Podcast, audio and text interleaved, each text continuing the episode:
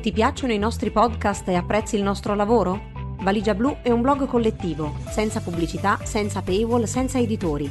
Puoi sostenere il nostro lavoro anche con una piccola donazione. Visita il sito valigia blu punto it. Valigia Blu, basata sui fatti, aperta a tutti, sostenuta dai lettori.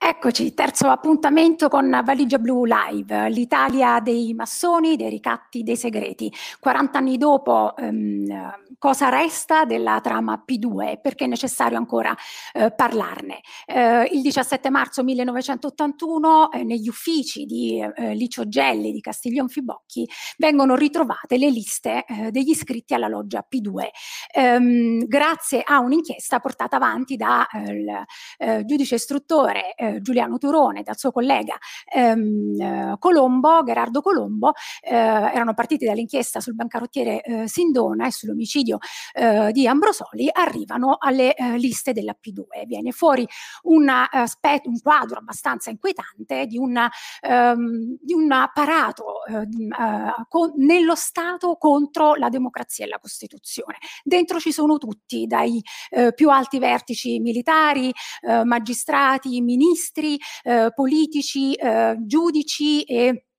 Eh, banchieri, eh, giornalisti, eh, un quadro, come dicevamo, inquietante eh, e eh, per, per parlare di tutto questo, perché poi eh, questi quaranta anni sono passati, ma l'eredità eh, di questa eh, stagione, che ha visto ehm, una saldatura inquietante tra gli apparati dello Stato, il terrorismo eh, neofascista, neonazista, eh, la mafia, eh, la criminalità organizzata, la finanza corrotta, ehm, per parlare di tutto questo, di questa eredità tossica che ancora ci riguarda e di cui, con cui abbiamo anche ancora dei conti aperti, abbiamo due ospiti davvero eccezionali.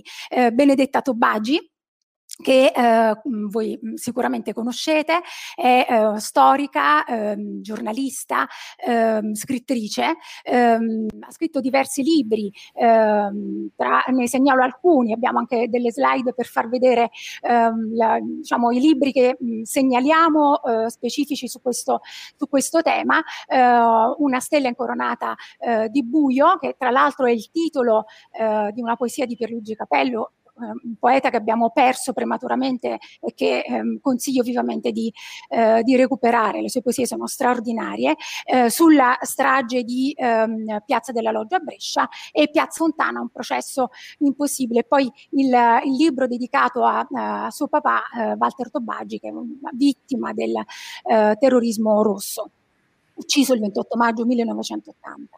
Um, Benedetta si occupa anche, si occupa da uh, oltre dieci anni di stragismo neofascista e segue um, i lavori degli, della rete degli archivi uh, per, la, per la memoria. Uh, e uh, Benedetta, uh, insieme a te uh, e a noi ci sarà uh, uh, Giuliano Turone. Giuliano Turone, salutiamo, uh, si sta per collegare, eccolo. Allora, una piccola nota: io darò del tu a tutti e due eh, perché ci conosciamo e quindi eh, abbiamo deciso di darci tranquillamente del tu anche durante questa diretta. Eh, Giuliano eh, è eh, stato un eh, magistrato famosissimo, si è occupato dell'inchiesta Sindona, ehm, la P due, ma anche di terrorismo rosso. Tra l'altro a quei tempi eri già sotto scorta, credo, no? Ai tempi della, dell'inchiesta sulla P due. Dico, eh, sì. Un po' sì, un po' no, però sì. Ok. Ehm, il discorso start negli anni settanta era un po' vago. Certo, certo. E, mh, ha fatto arrestare, perché si è occupato anche di mafia, eh, ai tempi, già ai tempi, Cosa Nostra a Milano, ha fatto arrestare eh, Luciano Liggio eh, e ehm, lui poi a un certo punto ha dismesso i panni del magistrato. Dopo una lunga carriera ha fatto parte eh, del, pool, del primo staff del pool antimafia eh, e ha, eh, si è dedicato appunto alla, eh, alla scrittura, all'indagine storica e anche al teatro, perché tu porti poi queste tue indagini storiche anche al teatro. E io comincerei subito con eh, Benedetta, eh, se riusciamo a tracciare eh, una, um, un profilo di Luciano Liggio, eh, eh, contestualizzando anche il momento storico, e quindi perché, quando e perché eh, di Licio la P due, la, Licio Gelli, scusami, che ho detto? Luciano Liggio. Luciano sì. Liggio, un lapsus interessante, eh, perché comunque vabbè, molto c'è a che fare con la mafia. Sì, si parla di sì, esatto, perché... Ci sono, ci, guarda, io mentre studiavo eh, per prepararmi, a un certo punto mi sono detta, ci sono veramente tutti, cioè c'erano i preti, i magistrati, i banchieri, i giornalisti, i politici, ci mancavano veramente solo i due Leocorni, poi eravamo al completo, cioè non, è, è una cosa abbastanza, abbastanza inquietante, no? Come si è passati poi da tentativi, perché questo è stato, ma la, lo, lascio la parola a te, di golpe veri e propri, a poi l'occupazione eh, all'interno delle istituzioni stesse per sovvertire la democrazia e la Costituzione. Quindi se facciamo un profilo di, di Licio Gelli per capire il contesto storico in cui nasce la loggia eh, massonica segreta eh, P due e perché, con quali finalità. Allora, grazie Arianna, eh, buonasera a tutti. Io vorrei aggiungere solo una cosa alla mia presentazione, perché sono molto orgogliosa di essere anch'io una sostenitrice di Valigia Blu, e ci tengo a dirlo. E, e poi vorrei esprimere la mia commozione eh, e un momento, come dire, simbolico di silenzio, perché Arianna Ciccone studia e si prepara prima di fare questi incontri, quindi io vorrei dire un altro mondo è possibile e in realtà esiste, quindi grazie di tutte queste cose. Cercherò di essere sintetica perché poi capisco che possiamo interagire. Allora, in realtà, per capire la figura di Licio Gelli e eh, il suo ruolo nella P due, in realtà noi dobbiamo tracciare, come dire, dobbiamo seguire due fiumi diversi che a un certo punto confluiscono eh, all'inizio degli anni settanta. Allora, prima di tutto, Licio Gelli, in realtà, se uno va a vedere chi era Licio Gelli, questa è una delle prime cose che rende difficile capire che cosa è stata la P due, perché è sconcertante che un uomo che aveva solo la terza media, era stato un fervente fascista, e quando dico fervente fascista aveva combattuto come volontario nella guerra civile in Spagna nel trentasei, poi appunto aveva avuto vari incarichi eccetera eccetera, eh, quindi aveva un passato di questo genere, riesca eh, nell'Italia repubblicana nel secondo dopoguerra non solo a fare una comunque una, una carriera prima da piccolo e poi da medio imprenditore di successo, ma soprattutto a diventare uno degli uomini più potenti d'Italia e essere a capo di questo reticolo che, come anticipava Arianna, veramente raggiungeva i gangli di tutti i vari apparati dello Stato e del sistema economico e dell'informazione. Allora, questo Licio Gelli, cosa succede? C'è un primo passaggio, proprio alla fine della Seconda Guerra Mondiale, pare che lui abbia fatto il doppio gioco fondamentalmente, ha collaborato con, eh, allora non si chiamava ancora la C I A, i servizi segreti americani si chiamavano S S, però fondamentalmente lui ha cominciato a fare il doppio gioco, e quello è stato un primo momento in cui sembra che lui in qualche modo si sia salvato. E poi cosa succede nel secondo dopoguerra? Comunque c'è da dire che nell'Italia della guerra fredda, alla fine, dopo l'amnistia Togliatti, negli anni del novecentrismo, qualunquisti e le persone di destra stavano tranquille, anche perché offrivano garanzie di anticomunismo. Licio Gelli in particolare deve la sua fortuna a un democristiano, un notabile locale in, in, in terra toscana, Romolo dieci due, e eh, un dato interessante, qui lancio già una palla eh, perché dopo so che mh, Giuliano parlerà molto di Andreotti, ehm, le fortune da imprenditore di Licio Gelli cominciano con la celeberrima fabbrica di materassi della Permaflex. Permaflex. Lui aveva eh, una eh, fabbrica eh, in ciociaria a Frosinone o dintorni, quindi nel, nel feudo elettorale di Andreotti. Andreotti. E comunque le grandi fortune di Gelli cominciano perché grazie al Democristiano dieci due, grazie agli appoggi vaticani e quindi a ha già i suoi piccoli addentellati politici, lui riesce ad avere una commessa di materassi militare, no? Dalla NATO. Poi dopo la sua carriera prosegue nell'imprenditoria, infatti le liste, Giuliano, le trovate negli uffici eh, della, della Giole, che è una ditta tessile di abbigliamento collegata al gruppo Lebole, quindi sono anche tutte sigle, non so, a me fa, quando leggo mi fanno venire in mente le mie nonne, eh, le maglie della salute, quelle cose lì. Per cui c'è sempre, tenete presente in questa storia l'alto e il basso che si mescolano in maniera sconcertante. Però qual è il punto? Arriviamo, avviciniamoci alla P due. vi do questo dato che è molto importante, si trova all'inizio della relazione conclusiva della Commissione parlamentare della P due, se volete poi approfondire, è tutto online. Gelli in realtà in massoneria ci entra tardi, tardi. nel sessantacinque, ok? E in realtà lui aveva fatto la domanda un paio d'anni prima, però avendo quel passato fascista, eh, non so se... lo dico per quelli che magari non lo ricordano, non lo sanno, eh, il fascismo aveva messo al bando la massoneria in quanto asso- associazione segreta, no? Quindi diciamo che c'erano state delle remore rispetto alla missione di Gelli nella massoneria, e qui faccio un'altra specifica. Quale massoneria? La più grande obbedienza, e anche qui tenete a mente la parola obbedienza, perché la segretezza vi fa entrare nel mondo massonico, comunque vuol dire il più grande assembramento, ecco, fondamentalmente si chiamano obbedienze, che è quello che ha mh, ventimila affiliati più o meno, no? Negli anni di cui parliamo. E lui entra nel sessantacinque perché in realtà il gran maestro Giordano Gamberini e soprattutto mh, patrocina la sua casa Roberto Ascarelli, che era la persona legata al Partito Socialdemocratico, quindi la forza politica più legata agli Stati Uniti, più filoatlantica tra i partiti centristi, eccetera, eccetera. E quindi lui riesce a entrare e fa una carriera folgorante, nel senso che non solo entra, ma ben presto ottiene il grado di maestro e soprattutto gli viene affidata la loggia Propaganda due. Ecco, qui arriviamo e dobbiamo riprendere un po' dal, dal, dalla cima della montagna all'altro fiume. Voi dovete sapere, poi mi taccio, la loggia, una loggia Propaganda in Italia esisteva già da fine Ottocento, perché i meccanismi, signori, non sono nuovi, non sono novecenteschi.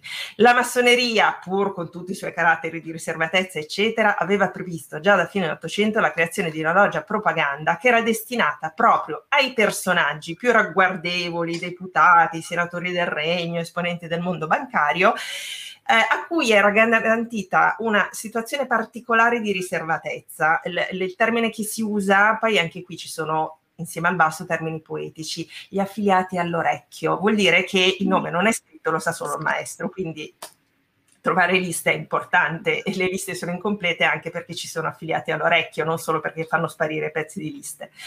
Comunque questa loggia Propaganda, per dire che meccanismi poi, no? Questa loggia uno dice li mettiamo in una loggia a parte perché loro sono in posizione dedicata, anche perché non li scoccino chiedendo favori. In realtà la loggia Propaganda viene Eh, coinvolta in uno dei primi grandi scandali eh, finanziari della storia italiana, che è lo scandalo eh, della Banca Romana alla, all'epoca eh, di Giovanni Giolitti, e, e quindi praticamente viene ridimensionata e marginalizzata. Ok, quindi una loggia Propaganda esisteva, viene creata un'altra loggia Propaganda, poi ribattezzata Propaganda due nel ehm, secondo dopoguerra, eh, e eh, Gelli arriva lì e gli viene affidata questa loggia Propaganda due per tramite, proprio perché, come dire, il suo protettore massonico era questo Roberto Ascarelli, e, e la, la cosa che eh, Gamberini e Ascarelli, quindi il grande maestro eh, della, del Grande Oriente e questo altro mh, potente maestro massone, dicono ai fratelli è che Gelli è uno che può portare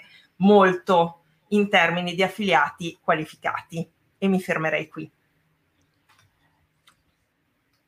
Allora, eh, di, ritorniamo a quel fatidico diciassette marzo millenovecentottantuno, perché è il momento in cui c'è la perquisizione ordinata da, da Turone. Ricordo che eh, Turone, oh, avevo accennato all'inizio, mh, si dedica alla scrittura, ha pubblicato diversi libri eh, di ricerca storica basati anche sui processi eh, di cui si è occupato, tra cui appunto Il caffè di Sindona e Italia occulta. L'Italia occulta eh, è un libro, secondo me, che dovrebbe essere eh, letto nelle, nelle scuole, eh, proprio preso come libro di testo, eh, e eh, si occupa appunto del triennio eh, che sconvolse la Repubblica, come dice il sottotitolo del libro, millenovecentosettantotto millenovecentottanta, e diciamo analizza le vicende più eh, ehm, tormentate, dolorose e anche scabrose della nostra eh, Repubblica e, e, di quella, e di quella stagione, e cioè dal delitto Moro alla strage di, eh, di Bologna.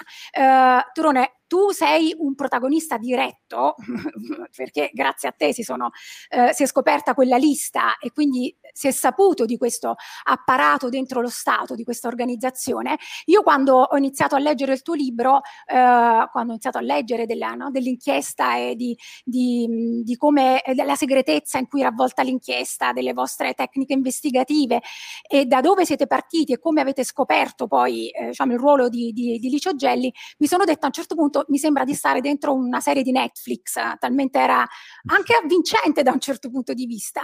E ti chiedo appunto di raccontarci eh, quei momenti, cioè come nasce l'inchiesta, in che contesto politico vi siete trovati, eh, che atmosfera c'era, che clima c'era eh, e che cosa eh, poi è successo da quel momento, dal momento in cui voi scoprite eh, la lista, eh, dovete comunicare questa scoperta eclatante alla, eh, diciamo, rappresentanti più alti della, dell'istituzione, quindi il Presidente della Repubblica, il Presidente del Consiglio, fino poi al momento in cui questa inchiesta vi viene scippata. Dunque, mh, fatta così la domanda, vi devo pregare di eh, interrompermi a un certo punto, se no eh, posso andare avanti per ore e, e ore. Non, non, cerchiamo di, di stringere. La cosa, eh, la scoperta della P due eh, nasce dal fatto che siamo nell'ambito delle vicende di Michele Sindona.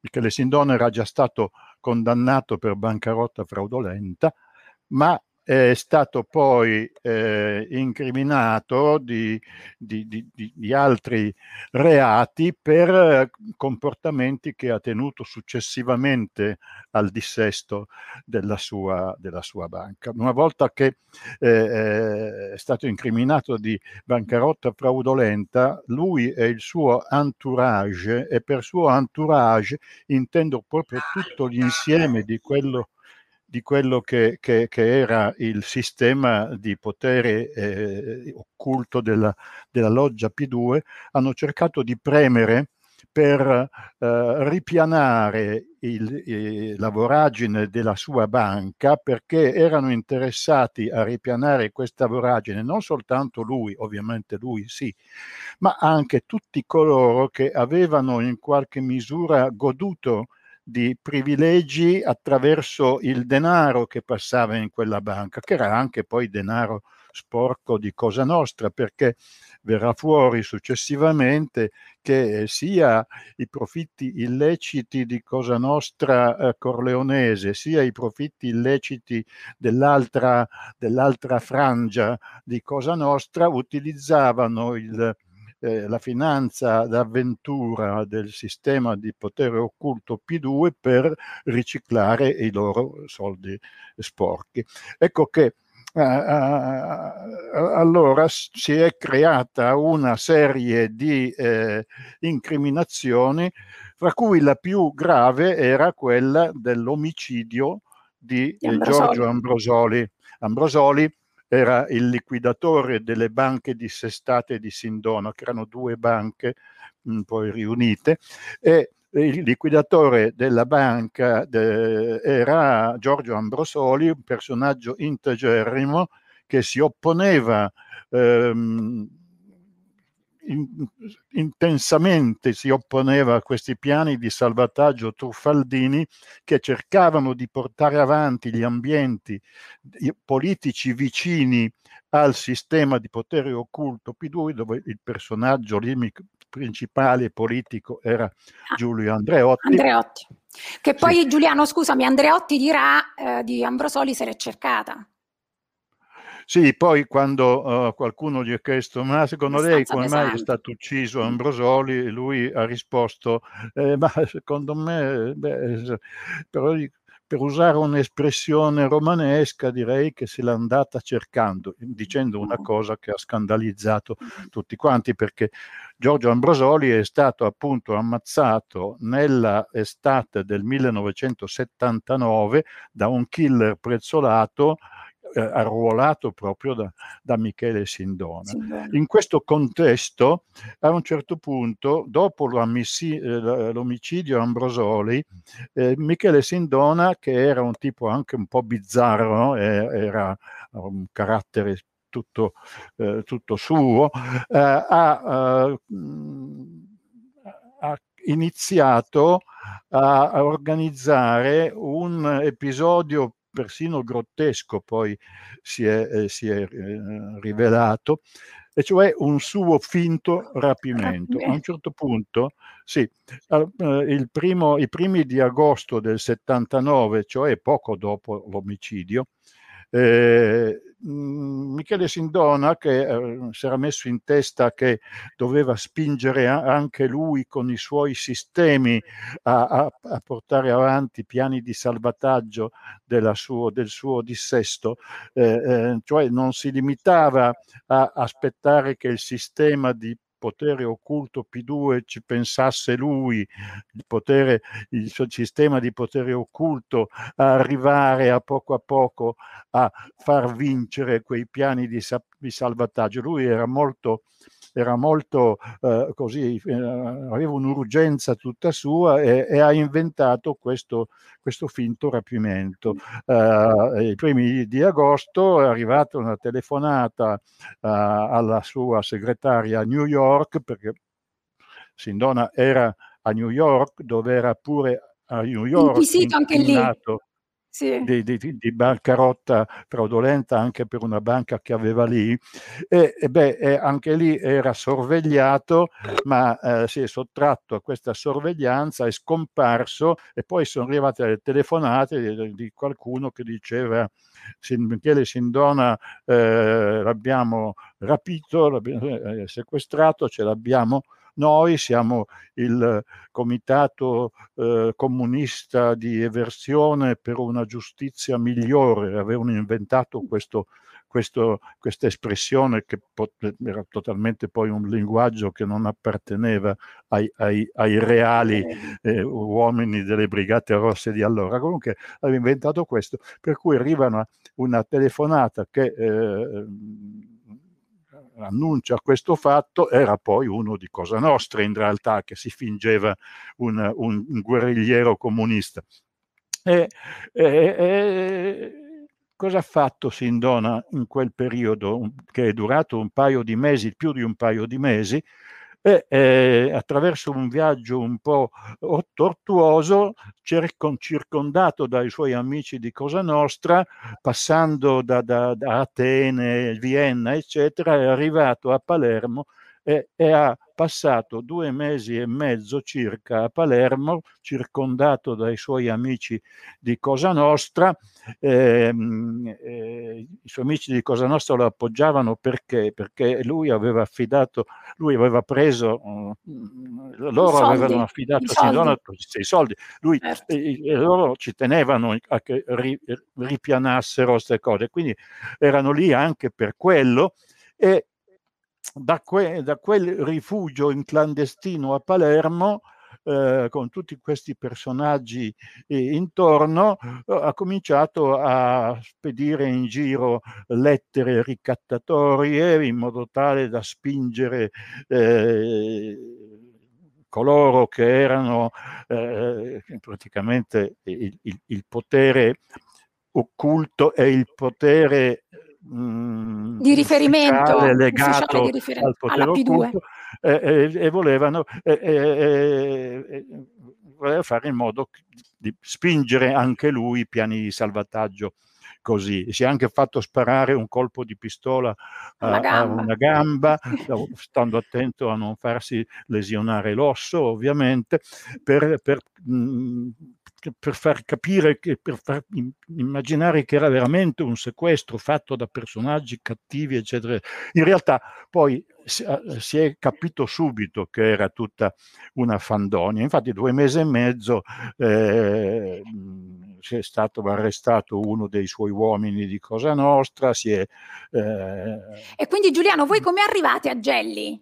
Indagando, ecco, su Sindona. Siccome su, in, in, questo, in questo periodo del finto rapimento noi abbiamo eh, scoperto che in quel periodo c'era un continuo via vai di un personaggio chiave che era un medico massone, eh, mafioso massone, che eh, era sempre a fianco di, di, di Sindona in quei due mesi e mezzo, continuamente faceva la spola fra Palermo e Arezzo. Arezzo. Questa cosa eh, si è eh, chiarita, eh, di, si è dimostrata eh, attraverso le nostre indagini eh, appunto nella prima metà del settantuno. Siamo arrivati a domandarci: ma che cosa fa questo, questo tizio che continua ad andare a Arezzo? Correva voce già che Che, che Sindona fosse anche lui affiliato alla P due, anche se non, non si avevano proprio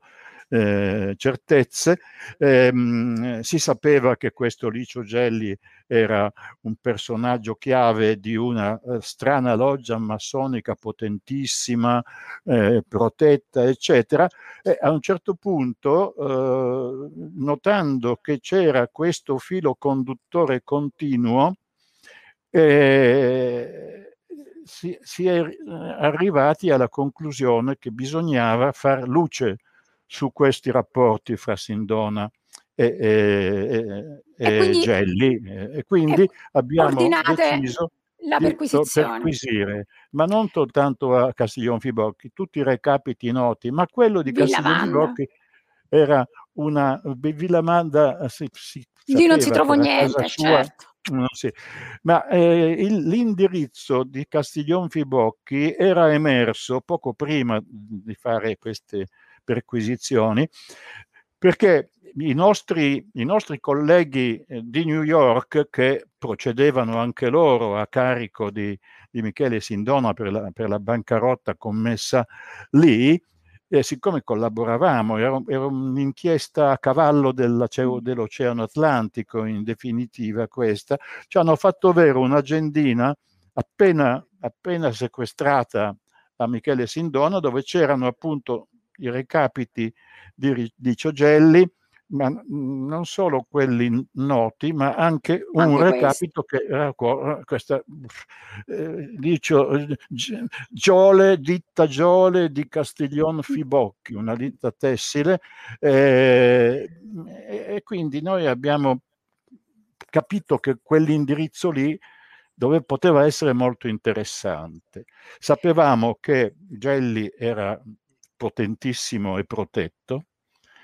E allora, eh, cosa è successo? Eh, che mh, grazie al, a, a, mh, a inchieste precedenti, eh, noi avevamo, in particolare io avevo lavorato sei sette anni prima per l'inchiesta a, a, a carico de, di Cosa Nostra a Milano, no, quando sì. abbiamo trovato eh, Luciano Liggio sotto falso nome, latitante da anni, eccetera. Io eh, ho notato che sono, alla fine è risultato chiaro che io sono arrivato a...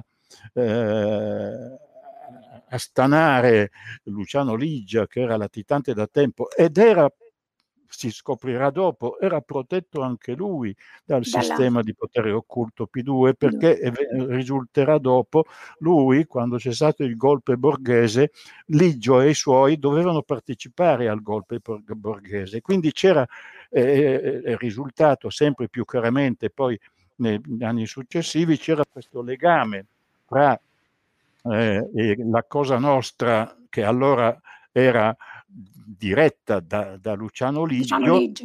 e le eh, e queste, logge massoniche, le, le logge il, massoniche il, il sistema P due e le, e le versioni di destra, quindi in definitiva. E, e, e, e, ecco, e allora um, Giuliano, sapevo, voi però... quindi tornando all'ottantuno, sapevo che avevamo noi a disposizione degli ufficiali di polizia giudiziaria, esatto, della Guardia di Finanza, che si erano dimostrati fedeli alla fedeli. Repubblica. Perché quindi lì, voi, in quel voi periodo, Giuliano, scusami, eh, quindi voi già teme, cioè, sapevate che all'interno della, della, delle istituzioni non potevate fidarvi totalmente, quindi avete no, cercato no, no, di beh, tenere... No, già, eh. già, già, da tempo eh, ci eravamo accorti, eh, poi sono venute fuori, esatto. eh, perché c'erano c'era i, eh, i carabinieri fedeli alla P due, la, era la famosa divisione Pastrengo, specialmente nel nord Italia, e c'erano, eh, la, e c'erano quelli invece eh, fedeli alla Repubblica, che erano quelli che, eh, di, di, di Carlo Chiesa. Alberto Dalla Chiesa, in definitiva, che sono stati Quindi poi voi... lui... e i suoi uomini sono stati poi ostacolati dal sistema P due quando indagavano su, sul, sul sequestro sul sequestro Moro. E, allora, sapendo che c'erano questi ufficiali di, di assoluta Infedeli. affidabilità, fe, fedeli alla Repubblica, eh, abbiamo deciso che eh, eh, eh, hanno accondisceso anche i più alti in grado di quel gruppo di guardia di finanza che lavorava con noi, eh, il colonnello Bianchi, il maggiore Lombardo, questi, e poi fino, fino al maresciallo Carluccio, Francesco Carluccio, che poi fu colui per merito del quale la perquisizione di Castiglion Fibocchi eh, si trovarono le liste. Perché, perché, perché lui ehm, operò con grande coraggio e con grande competenza e con, eh, eh,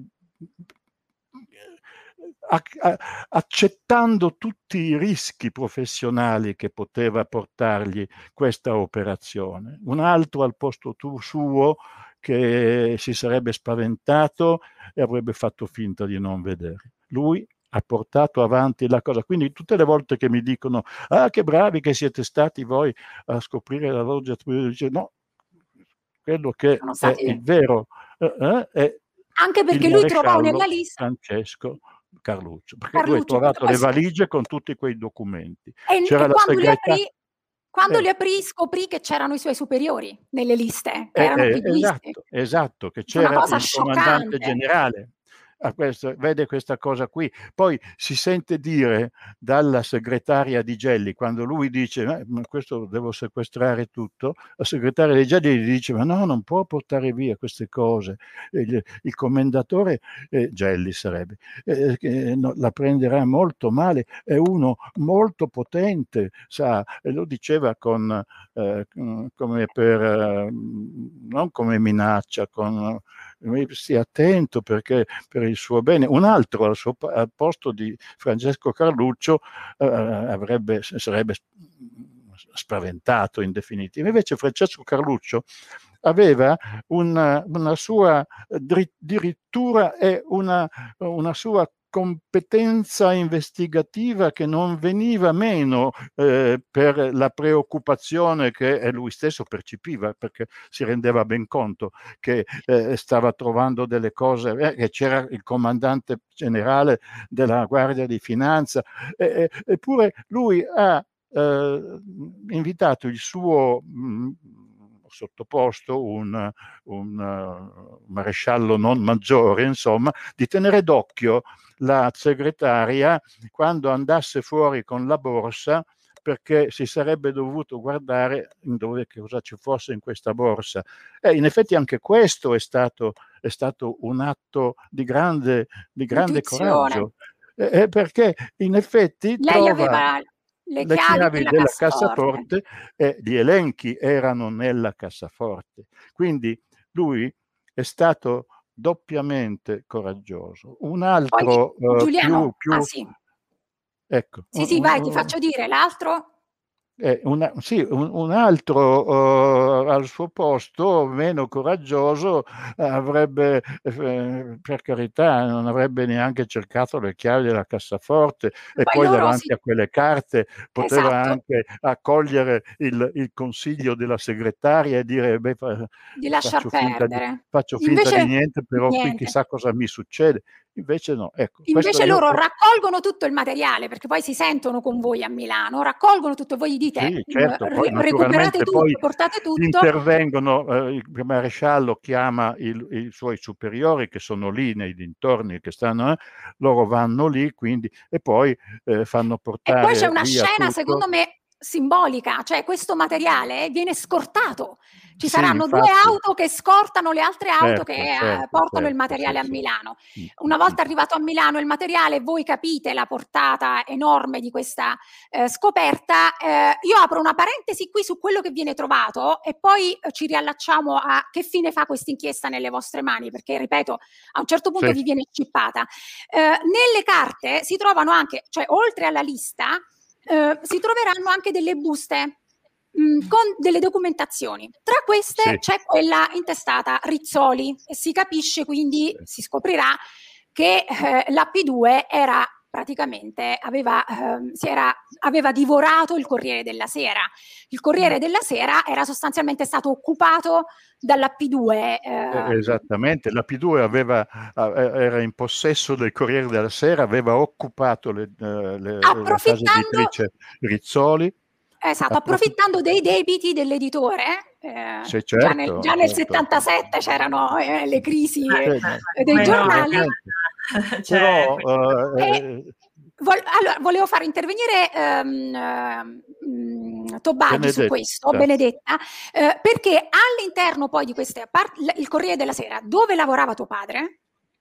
Eh, tuo padre si era accorto che qualcosa non andava in quella, nel Corriere della Sera in quel periodo, eh, dopo ti vorrei sentire su questo, ehm, ma ehm, si capisce anche che ehm, il, il Corriere della Sera era, come dire, il braccio armato di questa P due, ma non solo, in quelle carte si trova anche, se, se non ricordo male, il volantino eh, di ehm, rivendicazione dell'omicidio di tuo padre, mi sbaglio? Nella, in una delle, no, delle valigie. È, è assolutamente corretto, eh, poi dopo Giuliano riprendi e racconti quando sì. andate da Forlani, perché è l'altro così esatto, ci torniamo lì. Puntata sì. della serie Netflix. Esatto. Allora io faccio un micro piccolissimo passo indietro, perché abbiamo lasciato il materassaio che diventa responsabile di questa loggia super.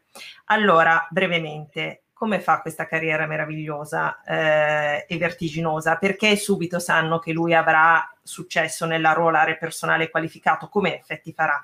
Beh, c'è un livello interno e internazionale. Da quel poco che vi ho raccontato avete capito che eh, Gelli è maestro nell'inserirsi nei sistemi clientelari, corruttivi e, aggiungo, ricattatori. Lui comincia molto presto a coltivare rapporti con eh, personale che lavora nei servizi di informazione e sicurezza, volgarmente detti servizi segreti, per cui in qualche modo lui costruisce la propria fortuna con le entrature, con i sistemi clientelari e poi pian piano accumulando informazioni a fini di ricatto. Pensate che nel suo possesso verranno trovati dei pezzi, dei dossier illegali del primo grande scandalo dei servizi segreti dell'Italia repubblicana, cioè lo scandalo dei dossieraggi illegali eh, portati avanti dal SIFAR, che è stato il primo nome dei servizi segreti in Italia. Una, I dossieraggi illegali erano stati fatti, dossieraggi illegali come... Eh, macchina del fango, eh? Cioè schedavano tutti, politici, prelati, sindacalisti eccetera. All'inizio era una cosa che sembrava avesse avuto un mandato da un emissario C I A, no? Per tenere sotto controllo i politici italiani e le loro credenziali anticomuniste, poi ovviamente diventa un mezzo di ricatto, ma questa, questo per dire, così cominciamo a parlare della continuità. Poi dal punto di vista internazionale invece il grosso tema per cui la P due viene considerato un baluardo del cosiddetto oltranzismo atlantico, cioè delle posizioni di anticomunismo ortodosso. Il tema è che la massoneria è una grandissima potenza negli Stati Uniti, il presidente Truman era massone, e poi la, è articolata, gli Stati Uniti è un sistema di potere articolato, la massoneria statunitense è articolata, si vedrà poi nel corso della storia che in particolare certi settori della massoneria statunitense, quelli più legati alla destra statunitense, sono quelli che poi avevano legami con la P due. Con la Quindi la brillante carriera si spiega in questo. Poi, oltre a quello che viene fuori nell'inchiesta che stanno facendo sul falso rapimento Sindona, perché c'era questo fumus, questa attenzione verso Gelli?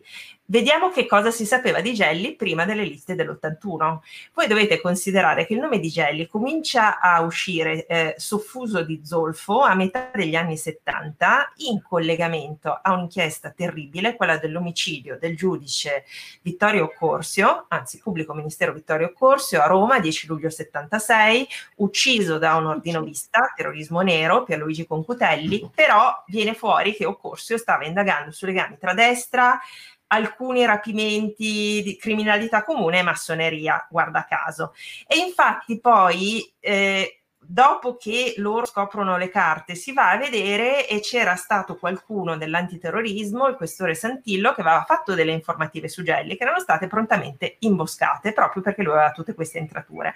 Poi esce, visto che siamo ospiti di una testata mh, giornalistica particolare, esce un libro inchiesta di Roberto Fabiani, che era un giornalista dell'Espresso, mi pare, quando fa il libro, eh, mi sembra che fosse Massoni in Italia il titolo, mi sbaglio sempre, comunque esce nel settantotto, è un libro, poi uno degli affiliati P due, mh, Federico Umberto D'Amato, si vanterà di averlo un po' insufflato, però diciamo che si era cominci- è lì che comincia a uscire questa leggenda che nella P due ci stavano tantissimi militari, eh, ci stavano persone potenti, forse avevano delle persone dentro i servizi segreti, no? Però è solo un fumus. E poi cinque ottobre millenovecentottanta, così arriviamo al Corriere della Sera, Licio Gelli entra in scena tipo Wanda Osiris sulla scalinata, perché ha una paginata eh, sul Corriere della Sera, viene intervistato, eh, parla il signor P due, l'uomo della loggia più potente d'Italia. Chi ha l'abbonamento al Corriere della Sera, all'Archivio Storico, andatevela a vedere perché vale la pena di vedere questa perla eh, della carriera di Maurizio Costanzo. Intervistato da, da Maurizio Costanzo.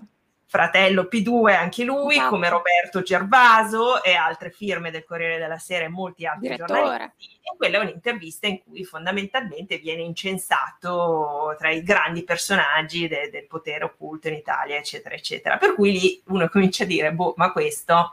Quindi nell'ottantuno quello che succede è che è chiaro che le liste sono un terremoto, perché c'erano delle voci, ma nessuno aveva idea che fosse così tanto. Rispetto al Corriere, vi ricordo un dettaglio che ha dato Giuliano: le buste con questa documentazione erano buste sigillate che stavano in una valigia. Era l'indirizzo che non era conosciuto, Giuliano, era quello meno noto, e però sembrava che fosse sul punto di sbaraccare anche quello. Quindi sì, ricordiamoci che sono arrivati appena in tempo. Tempo. No? Hanno be- bloccato la segretaria, potevano non trovarlo. E appunto tra queste buste sigillate c'era una busta che si chiamava Rizzoli Brigate Rosse, e invece in realtà c'era dentro il volantino di rivendicazione dell'omicidio Tobagi. E io qui apro una piccola parentesi eh, che fa parte proprio anche del problema di come tante persone, come dire, si atteggiano a grandi paladini della verità e poi in realtà non lavorano bene. Intorno all'omicidio di mio padre ci sono stati sin dagli anni Ottanta grandi polemiche, fatti non chiariti, il Partito Socialista cavalcò molto la battaglia sul fatto che i pentiti non dicevano tutto. Ebbene, quel dato era noto, perché proprio agli atti della Commissione P due c'è la lettera firmata da, da Giuliano, che manda al giudice istruttore del processo Rosso Tobagi. Tra l'altro loro nascosero Ehm, eh, una copia delle tre copie tutte certificate delle carte trovate proprio in un fascicolo di terrorismo rosso di Pietro Forno, che fu uno dei magistrati che indagò nel maxi processo sull'omicidio di mio padre, e, e per cui quel, quel, quel, quel documento c'era, e, e io sono andata da due dei magistrati a chiedere: scusate, ma a voi arriva questa cosa e non fate niente? E mi viene risposto: eh, ma cosa dovevamo fare? Interrogare Gelli? E io questa la, ve la lascio così, perché vorrei che voi vi sentiste come mi sono sentita io, però rispetto... Poi è verissimo che queste sono faccende elusive, non sto dicendo che si sarebbe arrivate a chissà quali condanne, però quando Giuliano dice che un Carluccio fa la differenza... Certo. Sono tanti i passettini, perché tu magari non trovi una cosa penalmente rilevante, ma trovi una cosa politicamente, storicamente rilevante magari, no? Invece quella cosa sparisce, poi un sacco di gente. Io, grazie al senatore comunista Sergio Flamini e il suo archivio, invece sono stata subito indirizzata ormai quindici anni fa: ma Benedetta, ma la sai questa cosa? Vai subito a vedere, stavo studiando le carte. E allora qui torniamo a bomba. Il potere P due. Il potere P due, eh, tu hai detto bene, Arianna, è vero che ci sono stati progetti golpisti. Distinguiamo due periodi, dal settanta, quando Gelli diventa capo, fino al settantaquattro. Poi capiamoci, progetti golpisti in Italia vuol dire che ci sono delle persone che si organizzano e fanno delle azioni, danno proprio degli spintoni, come il, col- il golpe borghese, danno dei colpi. Però l'intento era sempre in realtà creare la paura del, corpo, del sì. colpo di Stato. Infatti il golpe borghese è stato fermato. Ok? Voi dovete considerare che nel marzo settantuno Gelli fa una delle poche riunioni in presenza con i fratelli, e lì è molto interessante perché nel verbale della riunione ci sono un sacco di luoghi comuni della destra che voleva fa- la svolta conservatrice, presidenzialista, vagamente golpista. Voi dovete capire che nell'Italia, dove i comunisti non possono andare al governo, già se tu fai il presidenzialismo hai fatto il golpe, perché un terzo degli italiani, un terzo del Parlamento non... non non conta più un fico secco. Perché, perché ricordiamolo, ricordiamolo Benedetta, questo era il contesto, cioè un contesto in cui era, l'Italia era, era sostanzialmente commissariata era dagli Stati Uniti, i sì, comunisti non possono esatto. andare al governo e, e in nome Come di questo esatto, e, esatto. e in nome di questo obiettivo poi c'è stata la saldatura, terrorismo sì. di destra, neofascista, assolutamente, eccetera. Assolutamente, e in questo si inserisce la P due, infatti nel settantuno, esatto. quindi prima. Allora, in questo contesto, a un certo punto, per mantenere gli equilibri politici, c'è questo grande disegno di avvicinamento tra democristiani, democristiani e comunisti, tra Moro e Berlinguer. Eh, compromesso storico nelle parole dei comunisti berlingueriani, poi si chiamerà solidarietà nazionale quando si realizza grazie all'intermediazione di Aldo Moro nel settantotto. Nel marzo settantuno i piduisti si trovano, è una delle poche volte che si trovano, di cosa discutono? Pericoli del comunismo in Italia e soprattutto il pericolo del clerico comunismo, cioè se loro due, perché era chiaro, erano due principali partiti, quindi si era capito benissimo qual era la linea di tendenza. Col golpe borghese, con Piazza, con Piazza Fontana soprattutto, si riesce nel settantadue a fare un governo di centro, fare un passettino, come dire, di irrigidimento, ma poi chiaramente continua lo slittamento a sinistra dell'Italia. È qui che c'è, si impernia il potere P due, che nel settantaquattro, quando si vede che c'è la disfatta della Democrazia Cristiana nel referendum sul divorzio, esatto. comincia la crescita del comunismo, capiscono che a quel punto loro devono fare una strategia diversa. È un momento grande per la democrazia parlamentare, perché sono gli anni delle grandi riforme che sono negoziate e realizzate in Parlamento grazie al fatto che il P C ha un grande peso, quindi non può andare al governo, ma le sinistre, che poi sono collettori di una grande spinta dei sindacati, dei movimenti, eccetera, per cui è un momento in cui la democrazia parlamentare è forte e il, il disegno quale diventa dal settantaquattro, svuotiamolo dall'interno. Come? Affiliando uomini in posizione chiave nella stampa, nell'esercito, nei servizi segreti, nelle burocrazie governative, perché i ministri passano, ma i dirigenti dei ministeri restano e sono quelli che di fatto scrivono le proposte e controllano mh, veramente no, i meccanismi, perché poi riescono a dirigere molto la politica dietro le quinte. Banchieri, non solo Sindona, tantissimi dirigenti di banche locali, infatti poi ancora negli ultimi anni quando si parla di Verdini, di massonerie, di banche toscane, eh, cioè, come dire, certo. sono cose che restano. E, e, e, e, anche i magistrati, anche l'alta magistratura. Anche i magistrati, eh, e questa è una cosa gravissima. La magistratura, peraltro, sarà tra gli organismi più coraggiosi nel fare pulizia. Sì, farà più pulizia. E eh, rispetto alla stampa, appunto, e ai sindacati e agli altri organismi, la P due è, è chiarissimo nel piano di rinascita democratica, che è un documento che viene trovato un pochino dopo, viene trovato nell'estate dell'ottantuno. E in realtà si vuole farlo trovare, perché la figlia di Gelli chiaramente era persona controllata, rientra dall'estero e lei se l'era messo nel, nella fodera di una valigia, ma eh, appunto P due vuol dire parlare di ricatti. E chiaramente nel ricatto sta, ci sta anche che tu a un certo punto fai trovare quello che vuoi far trovare, così chi deve capire capisce. E eh, il piano di rinascita era come dire, bene, noi intanto vi, vi, vi facciamo capire chi siamo, così chi è stato coinvolto si muoverà. E di conseguenza. Comunque questo piano è molto lineare. Come fai tu a svuotare una democrazia dall'interno? Occupi i posti fondamentali decisionali e con i soldi e con due strumenti. Da una parte la lusinga. Tantissima gente è entrata nella P due, tipo i militari sapevano che per fare carriera dovevano affiliarsi alla P due. Questa è proprio una cosa che è stata ricostruita. Il ministro della giustizia, Adolfo Sarti, lui ha detto, sì, io sono stato affiliato alla P due e mi avevano promesso la direzione editoriale del gruppo Rizzoli, molto italiana come cosa, no? Proprio il merito che trionfa. Sì. sì. Eh, oppure il ricatto, la paura, i dossier illegali, per cui tante persone magari venivano lusingate e poi ovviamente si tirava fuori il dossier, c'erano i vertici dei servizi segreti, c'era un giornalista come Mino Pecorelli, che era la gola profonda del mondo politico italiano, che ne aveva bizzeffe di dossier. Per cui con questa miscela di eh, occupazione di posti di potere attraverso il denaro e i ricatti, ovviamente riescono a inserirsi e sanno che bisogna controllare la stampa. La stampa in quel momento, io vi invito ad andare a cercare in biblioteca il bel libro Comprati e venduti di Giampaolo Panza, che spiega la grande crisi dei quotidiani, eh, poi ovviamente vedendo le concentrazioni di mezzi di comunicazione che ci sono oggi sembra quasi un'età dell'oro quel periodo, ma in realtà era un periodo che aveva allarmato tutti, perché c'è sempre più, i giornali sono in crisi, fanno più debiti e allora lì si inseriscono o i grossi industriali, oppure cosa succede nel caso del Corriere. Eh, Rizzoli si è indebitato fin sopra i capelli per comprare il Corriere della Sera, non riesce a sostenerlo pur con le, tutte le riviste di successo, libri e quant'altro, allora eh, ovviamente diventa preda dell'altro grande partner, il cui nome è su quasi tutte le buste trovate in quella valigia, che è il Banco Ambrosiano, che è stato il bancomat della P due. Anche ovviamente il Banco Ambrosiano tramite lo I O R eh, era un grande lavacro, una grande lavatrice per denaro mafioso, però fondamentalmente è stato un bancomat, perché tramite l'Ambrosiano si sono potuti ungere e innaffiare di soldi partiti politici e soprattutto, come dice il piano di rinascita, con una cifra tutto sommato limitata tu puoi comprare le persone nei settori chiave dell'informazione e del sindacato. Tuo padre allora, si era accorto di questo? Eh.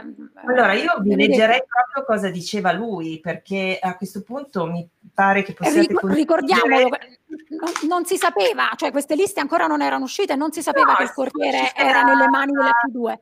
Però lui aveva capito, lui aveva capito, anche perché allora, c'erano le acquisizioni dei giornali locali, allora, di altre adesso, testate. Il tempo vola, per cui io mi limito a dirvi che a un certo punto mio padre si accorge che ci sono delle interferenze strane, si accorge a un certo punto, per esempio, che si fanno molti titoli eh, a favore di Flaminio Piccoli, il segretario della Democrazia Cristiana. A un certo punto dice, il Corri- nel suo diario privato, eh, parlo del suo diario privato, eh, il Corriere della Sera sembra l'organo ufficiale del doroteismo, altre volte vede che viene incensato Craxi. Mio padre era un socialista, però quando vede che a Craxi viene data la possibilità, che poi noi ci siamo abituati perché Berlusconi e i suoi la usano sempre, però all'epoca non era normale che un politico potesse consegnare un'intervista già confezionata, no? A cui il direttore del Corriere genuflesso appiccicava le domande.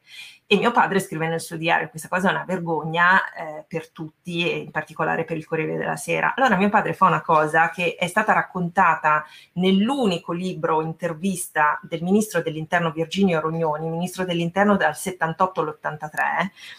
Eh, Rognoni dice eh, che Tobagi, Eh, che gli aveva fatto la prima intervista quando Rognoni era stato nominato ministro dopo l'omicidio di Moro, eh, mio padre che non ha mai fatto una roba del genere in tutta la sua vita, Rognoni gli sembrava una persona pulita, allora va, torna a Roma, va a trovare Rognoni e va da lui e gli dice: guardi, io le segnalo che sono preoccupato della linea del Corriere della Sera nell'interpretazione di certi fatti. E Rognone racconta, era preoccupato della gestione del giornale, lamentava un clima sospettoso che rendeva la vita difficile in redazione. Il lavoro era segmentato, alcuni argomenti erano per così dire insindacabili. Sembrava seguissero logiche inafferrabili, così mi diceva. Flaminio Piccoli, Craxi, poi si è scoperto che sono Craxi, c'era la busta del conto protezione, quindi della maxi tangente data loro, e poi c'era l'accordo Flaminio Piccoli e Rizzoli, no? E, e, e, e ovviamente il giornalista chiede a Rognoni: ma le parlò della P due? No, quello no, però eh, era andato a segnalare questa cosa. E poi nell'attività sindacale interna al giornale mio padre dice delle concentrazioni, guardate, non è tanto un problema magari che una, il venti per cento della stampa afferisca allo stesso gruppo, il problema è se limitano l'autonomia delle singole redazioni, cioè se impiantano, mio padre dice in un discorso, una centralina a Roma che dirama tutte le notizie. Perfetto. Voi andate a leggervi il piano di rinascita democratica, mio padre non lo sapeva, piano di rinascita voleva fare questo, acquisire, fare tutta la bella catena di quotidiani locali e centralizzare l'informazione. Cioè, questo è stato il potere P due. Posso aprire una parentesi su questa cosa del, del um, piano di rinascita democratica? Poi vi voglio mh, sottoporre due eh, domande che sono fa- state fatte nei commenti e torniamo alla reazione della politica con, con Turone rispetto a questa scoperta delle liste. Um, il piano di rinascita, se uh, non ricordo male, è stato scritto da Gelli insieme a Francesco Cosentino, giusto? Mi date l'ok su questo. Ora, chi era Francesco? Allora, per, questo fa capire perfettamente quanto l'antistato, se vogliamo dirla così, sia nato insieme allo Stato. Cioè queste due entità sono nate insieme, sono fondative della, della nostra Repubblica. Francesco Cosentino, e vi faccio vedere una foto, che è una foto che riconoscerete tutti, Eh, era il segretario generale della Camera dei Deputati, uomo vicinissimo ad Andreotti e tra l'altro sarà indicato ehm, come il mandante dell'uccisione di Dalla Chiesa eh, davanti alla commissione antimafia nel duemiladiciassette durante una delle audizioni. Eh, se, se mi mandate eh, la foto eh, della firma eh, con De Nicola e De Gasperi, eccola qua. Guardate, questa è una cosa secondo me emblematica e spaventosa allo stesso tempo. Qui abbiamo eh, la foto simbolo della firma della nostra Costituzione, dicembre millenovecentoquarantasette, De Gasperi, De Nicola, e alle, accanto a loro, vedete cerchiato, c'è Francesco Cosentino. Questa persona, che deve essere no, un rappresentante eh, delle istituzioni, è la stessa che con Gelli scriverà il piano di rinascita democratica, anche poi ci siamo, ritroveremo l'eco di questo piano anche eh, nell'era berlusconiana sostanzialmente. Ora io, se siete d'accordo, tornerei un attimo da eh, Turone sul racconto di quello che poi si è scatenato con la scoperta di questa lista. Voi a un certo punto capite che la cosa è grossa eh, e andate, eh, chiedete un incontro con il presidente del, del Consiglio. Lì cosa succede, Giuliano? Poi eh, apro una parentesi su due o tre commenti che vi volevo sottoporre.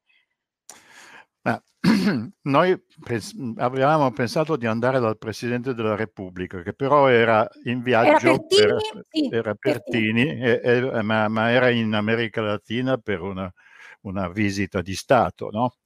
E, e quindi siamo andati dal presidente del Consiglio, che era Forlani. Abbiamo, abbiamo chiesto un appuntamento attraverso, attraverso Martino, che era il, il presidente della commissione eh, parlamentare d'inchiesta su, su Sindona, il quale eh, ci ha fatto avere questo appuntamento. Noi siamo arrivati lì portandoci delle, delle fotocopie, eh, prima di tutto de, de, degli elenchi della P due, ma anche altre fotocopie che eh, dimostravano come c'erano eh, nella P due anche personaggi Di, di, di, di spicco della, dell'amministrazione dello Stato più alta, insomma. C'era per esempio il, il, eh, il, ministro, il ministro della giustizia, c'erano tutti i servizi segreti, eccetera. Noi abbiamo fatto una lunghissima una lunghissima anticamera, poi ci, ci è stato detto che non bisognava andare lì, bisognava andare in un altro posto, poi ci hanno portato in quest'altro posto. Morale della favola, poi a un certo punto siamo arrivati a Palazzo Chigi e lì eh, eh, a un certo punto anticamera e poi eh, ci, ci apre la porta degli uffici Un, un signore che era il capo di gabinetto di, di Forlani ed era un, uh, un prefetto, il prefetto, adesso mi sfugge il nome, fammi, Mario Semprini. Semprini. Era, Mario Semprini. Semprini, Mario Semprini, prefetto. Noi sapevamo benissimo che eh, lui era della P due, Semprini, che eh, pensavamo che poteva anche essere lui quello che ci avrebbe aperto la porta, infatti così è stato. con un ampio sorriso sulle, sulle labbra. Eh, lì è stata una scena abbastanza, abbastanza spiritosa, grottesca, perché eh, si capiva perfettamente mh, che chiunque ci avesse osservato, che noi sapevamo benissimo che lui era così e che lui sapeva benissimo che noi sapevamo che lui era eh, affiliato e che noi sapevamo che lui sapeva che noi sapevamo. Per cui è stata una, una sceneggiata eh, molto...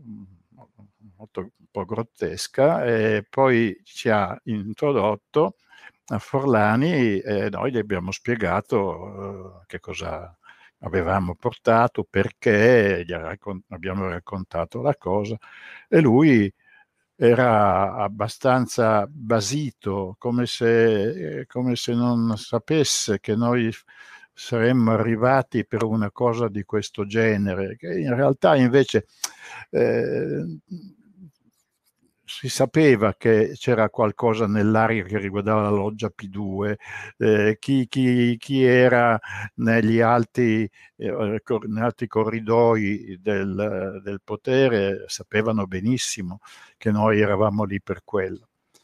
Allora noi facciamo vedere queste cose e lui comincia a dire: ma qui sapete, siete sicuri che sia veramente eh, documentazione reale?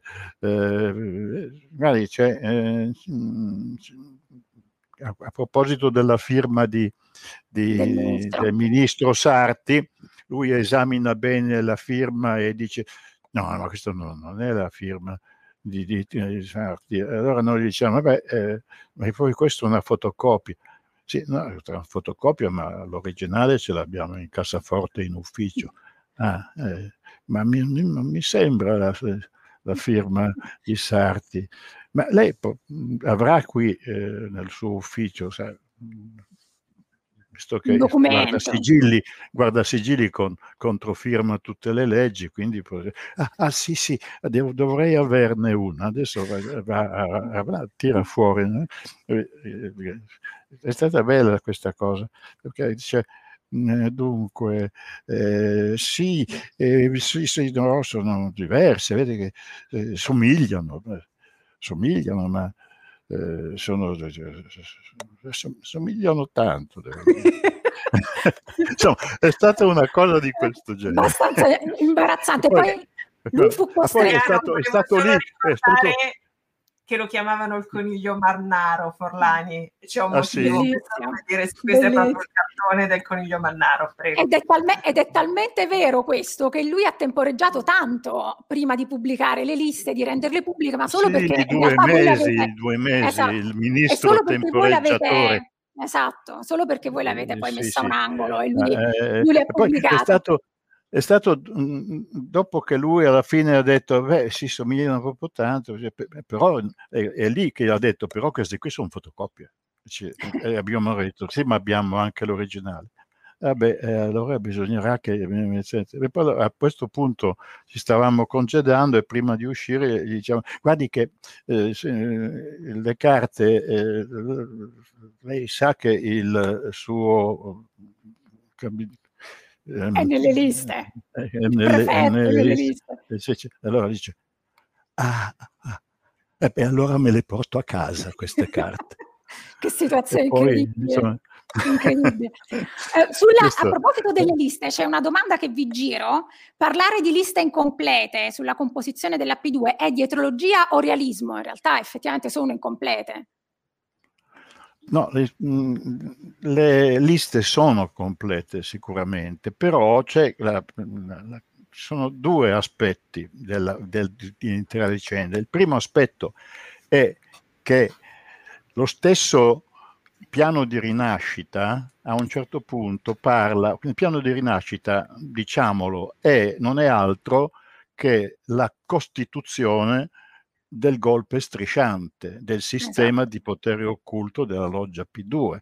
È lì che si dice che bisogna controllare i giornali mettendo un giornalista amico di qua, un altro di là, i due non devono sapere l'un dell'altro e poi basteranno quaranta miliardi per... Eh, Eh, con, per controllare bene tutti questi giornali, tutti i partiti, insomma c'era proprio eh, chiaramente e sfacciatamente un, il piano era, era, questo, era questo, quindi era la costituzione del, del colpo di stato strisciante. Anche questo è una espressione coniata da Tina Anselmi nella, eh, nella sua relazione. Infatti che succede? Finale.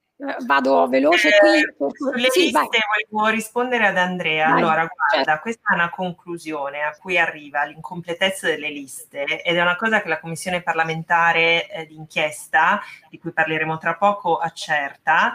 Eh, io ti dico, Andrea, se ti incuriosisce puoi andare su fonti italia repubblicana punto it, scegli commissione P due, c'è tutta la commissione P due digitalizzata, centoventi volumi, non ti perdi, è il primo, quello con la commissione Anselmi, ed essendo un P D F puoi fare la ricerca e trovare la parte dove parlano delle liste. Io ti dico in sintesi che si ritiene che chiaramente, come dire, cioè, sono autentiche, la prima cosa importante, esatto. Quindi hanno tentato tutti di smontare quello che eh, Giuliano e Gherardo Colombo hanno trovato, invece loro avevano ovviamente fatto tutti i controlli e controcontrolli, vengono trovati dei riscontri. L'incompletezza... Le fotocopie autenticate, siglate esatto, foglio per eh, foglio. Sì, da foglio per foglio, una foglietta. Ancora adesso provano a dire che non sono autentiche.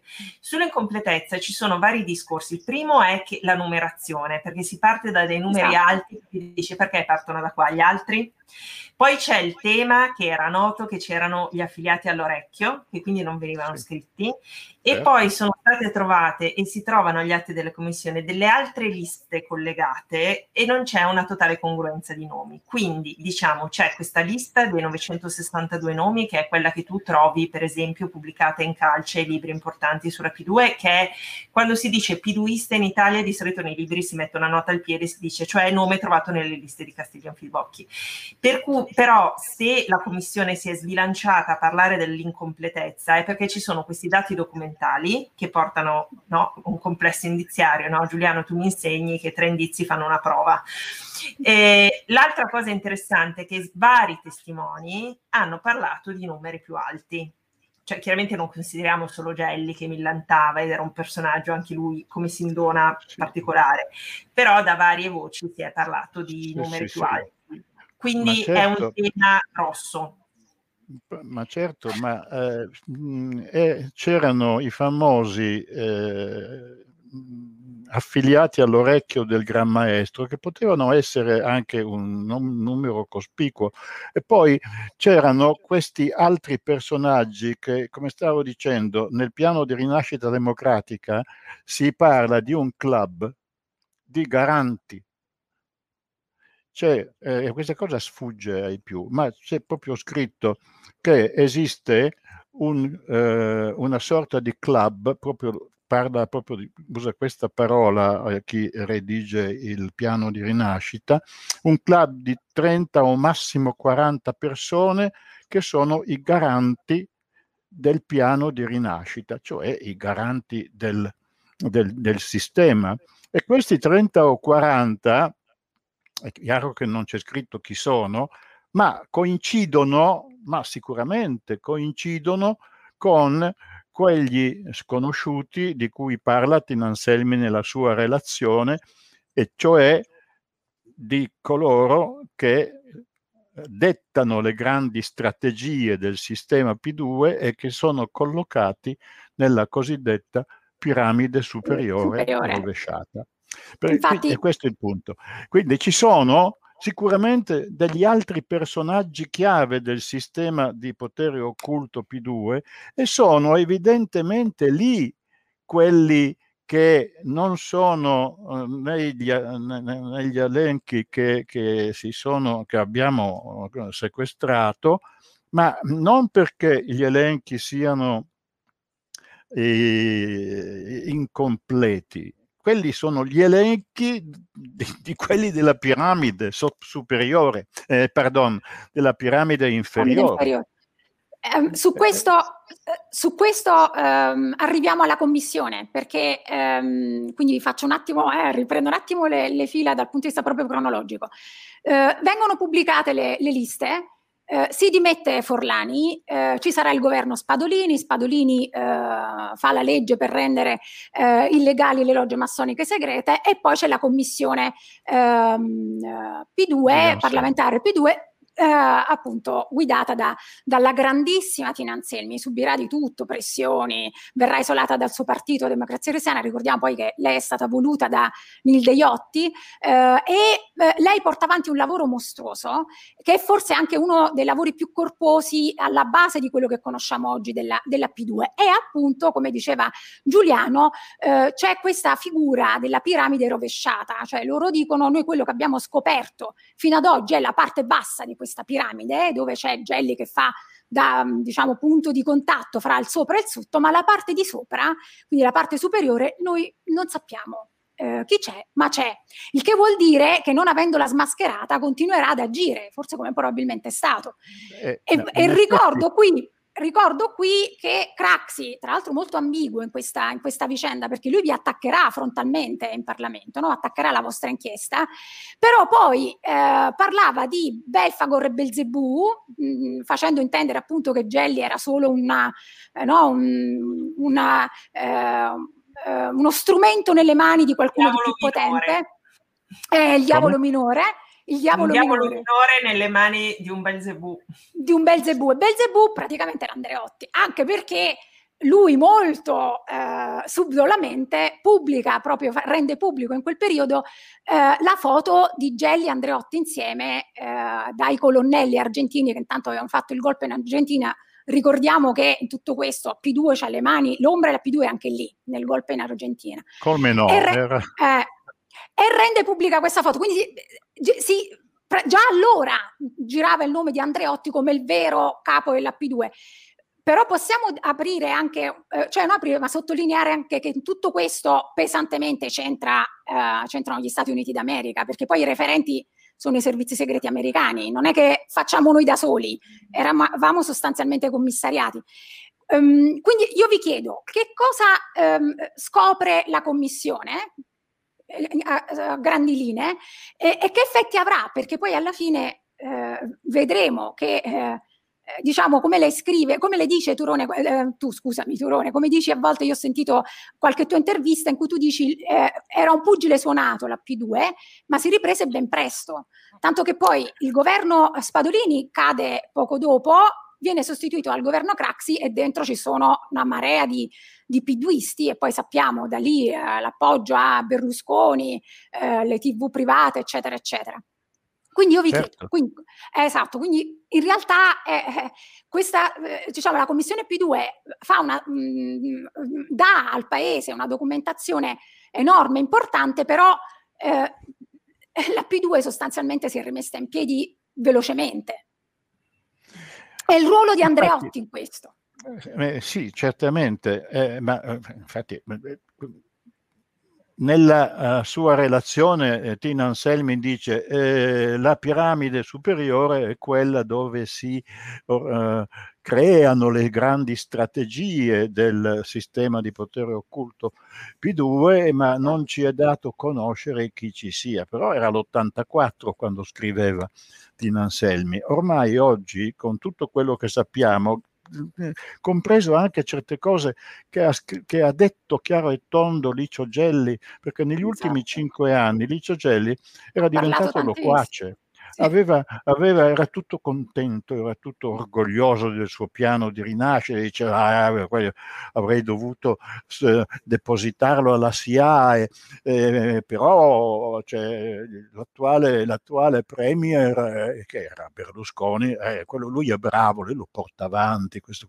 E poi eh, a un certo punto eh, si compiaceva di rilasciare interviste, eh, eh, quello che cinque anni prima non avrebbe mai detto neanche sotto tortura, viene fuori a dirlo, gli chiedono, ma senta, ma il, eh, il piano di rinascita poi eh, è andato avanti lo stesso, ma eh, come... Ah sì, sì, diceva, perché vede, io avevo la P due, ma Andreotti aveva l'anello e Cossiga aveva il Gladio. E questa cosa qui, detta da lui, eh, beh, eh, è estremamente significativa. Tant'è vero che alla fine, eh, altro che non, non conoscere proprio chi, chi ci sia nella piramide superiore, io l'ho scritto nel mio libro, che ci sono sicuramente...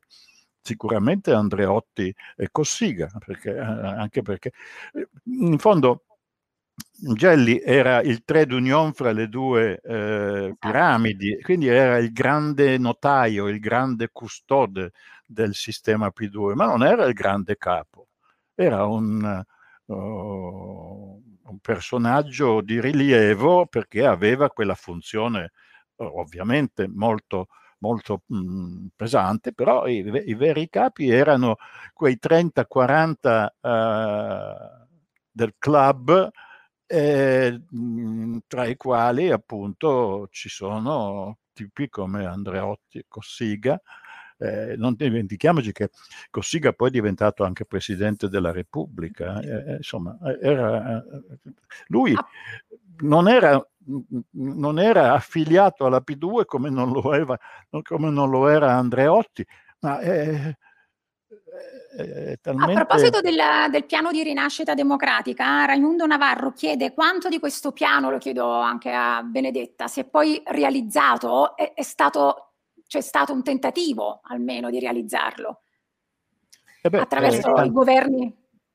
E tanto per cominciare, eh, quell'articolo, diciamo così, del piano di rinascita che, che riguarda il come eh, controllare i, i, i giornali, giornali è stato mh, altro che, che, che realizzato, perché non è soltanto il Corriere, tendiamo, esatto. Teniamo, c'era anche il Tempo, eh, c'erano altri, altri, diversi altri giornali, come quello era forse il Tempo, dove quell'altro piduista Franco Salamone, intervist eh, l'ultima esatto. intervista di Gelli prima delle liste, un giornalista piduista, eh, Franco Salamone, sul Tempo, certo, quando gli ha chiesto... Gelli, ma lei cosa farebbe se uscissero dei nomi falsi? Ah, io... Ecco, esattamente. Tutti hanno negato per i successivi quaranta anni. Esattamente. E poi, cioè, e poi, i pizzini attraverso i giornali. Ma sì, evidentemente. Poi, eh, poi certo, sì, il pugile sfonato, eh, così, eh, perché eh, una volta eh, così diffusi i, tutti i nomi di questi, di questi affiliati alla P due, è chiaro che è stato come un pugno in faccia, e, e la P due è rimasta come un pugile sfonato. Un pugile sfonato, quindi in un certo senso io credo che... È anche per questo che poi un paio di mesi dopo eh, la scoperta, de, de, il, eh, no, no, dopo la scoperta, dopo la pubblicazione delle liste, eh, eh, ecco, eh, cosa, cosa succede? Che eh, Gelli decide di far trovare nella valigia il piano di rinascita, no? E anche questo lì eh, si vede che lui era ancora pugile suonato, perché in realtà lui... Giuliano, scusami, questo... ti, posso, ti posso interrompere qui. Nella, in sì? quella valigia della, della F I A eh, si, si ritrovarono, se ripeto non ricordo male, anche dei conti intestati a te e a Colombo. No, sì, sì, c'era anche... Questo anche tentativo di fango su di voi. Sì, sì, sì. E questo, uh, questo poi è chiaramente è stato... Eh, sì, eh, Gelli è stato condannato per calunnia, esatto, nei nostri confronti. E vi ha pagato, eh, cioè, vi ha pagato dopo venticinque anni. C'è arrivato una, una, un piccolo risarcimento, perché poi... poi ci sarebbe dovuto essere una causa civile per altre, figuriamoci, però sono arrivati dei lingotti d'oro che erano stati trovati nel giardino di Villa Vanda e sequestrati, e questi, eh? E questi lingotti d'oro sono stati eh, tipo? tipo? Zio Paperone. Zio Paperone, scusami, eh, Vabbè, sono sì, certo, certo, dettagli... Sì. Sì, comunque cioè, certo eh, vi ha risarcito eh, con i lingotti d'oro in pratica, eh, esatto, con gli otto, che voi però avete eh, noi, noi voi li avete dati in beneficenza eh, sì, no, no, no, non c'era non poteva, e non solo ma eh, mi è venuto in mente un'idea che infatti si è arrabbiato moltissimo Licio Gelli quando ha saputo di questa cosa. Di, di, ehm, l'idea è stata quella di regalare eh, questi lingotti d'oro senza neanche toccarli con le nostre mani, eh, eh, metà alle, alla, all'Associazione delle Famiglie delle Vittime di Piazza Fontana e l'altra metà alle mamme, alle nonne di Piazza di Plaza de Mayo, perché, perché lui aveva le mani in pasta sia nella strage di Bologna sia nella, nella, nel golpe di Buenos Aires, ma lui era presente proprio a una riunione quando e, e, e che erano piduisti anche quelli lì eh, e, Massera e, se non sbaglio colpisti, era Massera, ma non solo Massera, forse anche vabbè, ce n'erano almeno, almeno tre e, e quindi e lui si è veramente inalberato molto. Mi hanno detto che Giuliano, tu è, avete dato questi, questi lingotti alla famiglia, così arriviamo alla strage di Bologna che, di cui volevo parlare con, con Benedetta. Hai da, avete dato questi, questo risarcimento alla Associazione dei Familiari delle Vittime di, sì, della sì, strage sì, di Bologna sì, sì. E nella strage di Bologna c'entra pienamente Gelli. Io vorrei ricordare che solo qualche settimana fa è stato, cioè, è stato aperto il processo, è iniziato il processo certo. per, i, per i mandanti, tra cui c'è anche Gelli.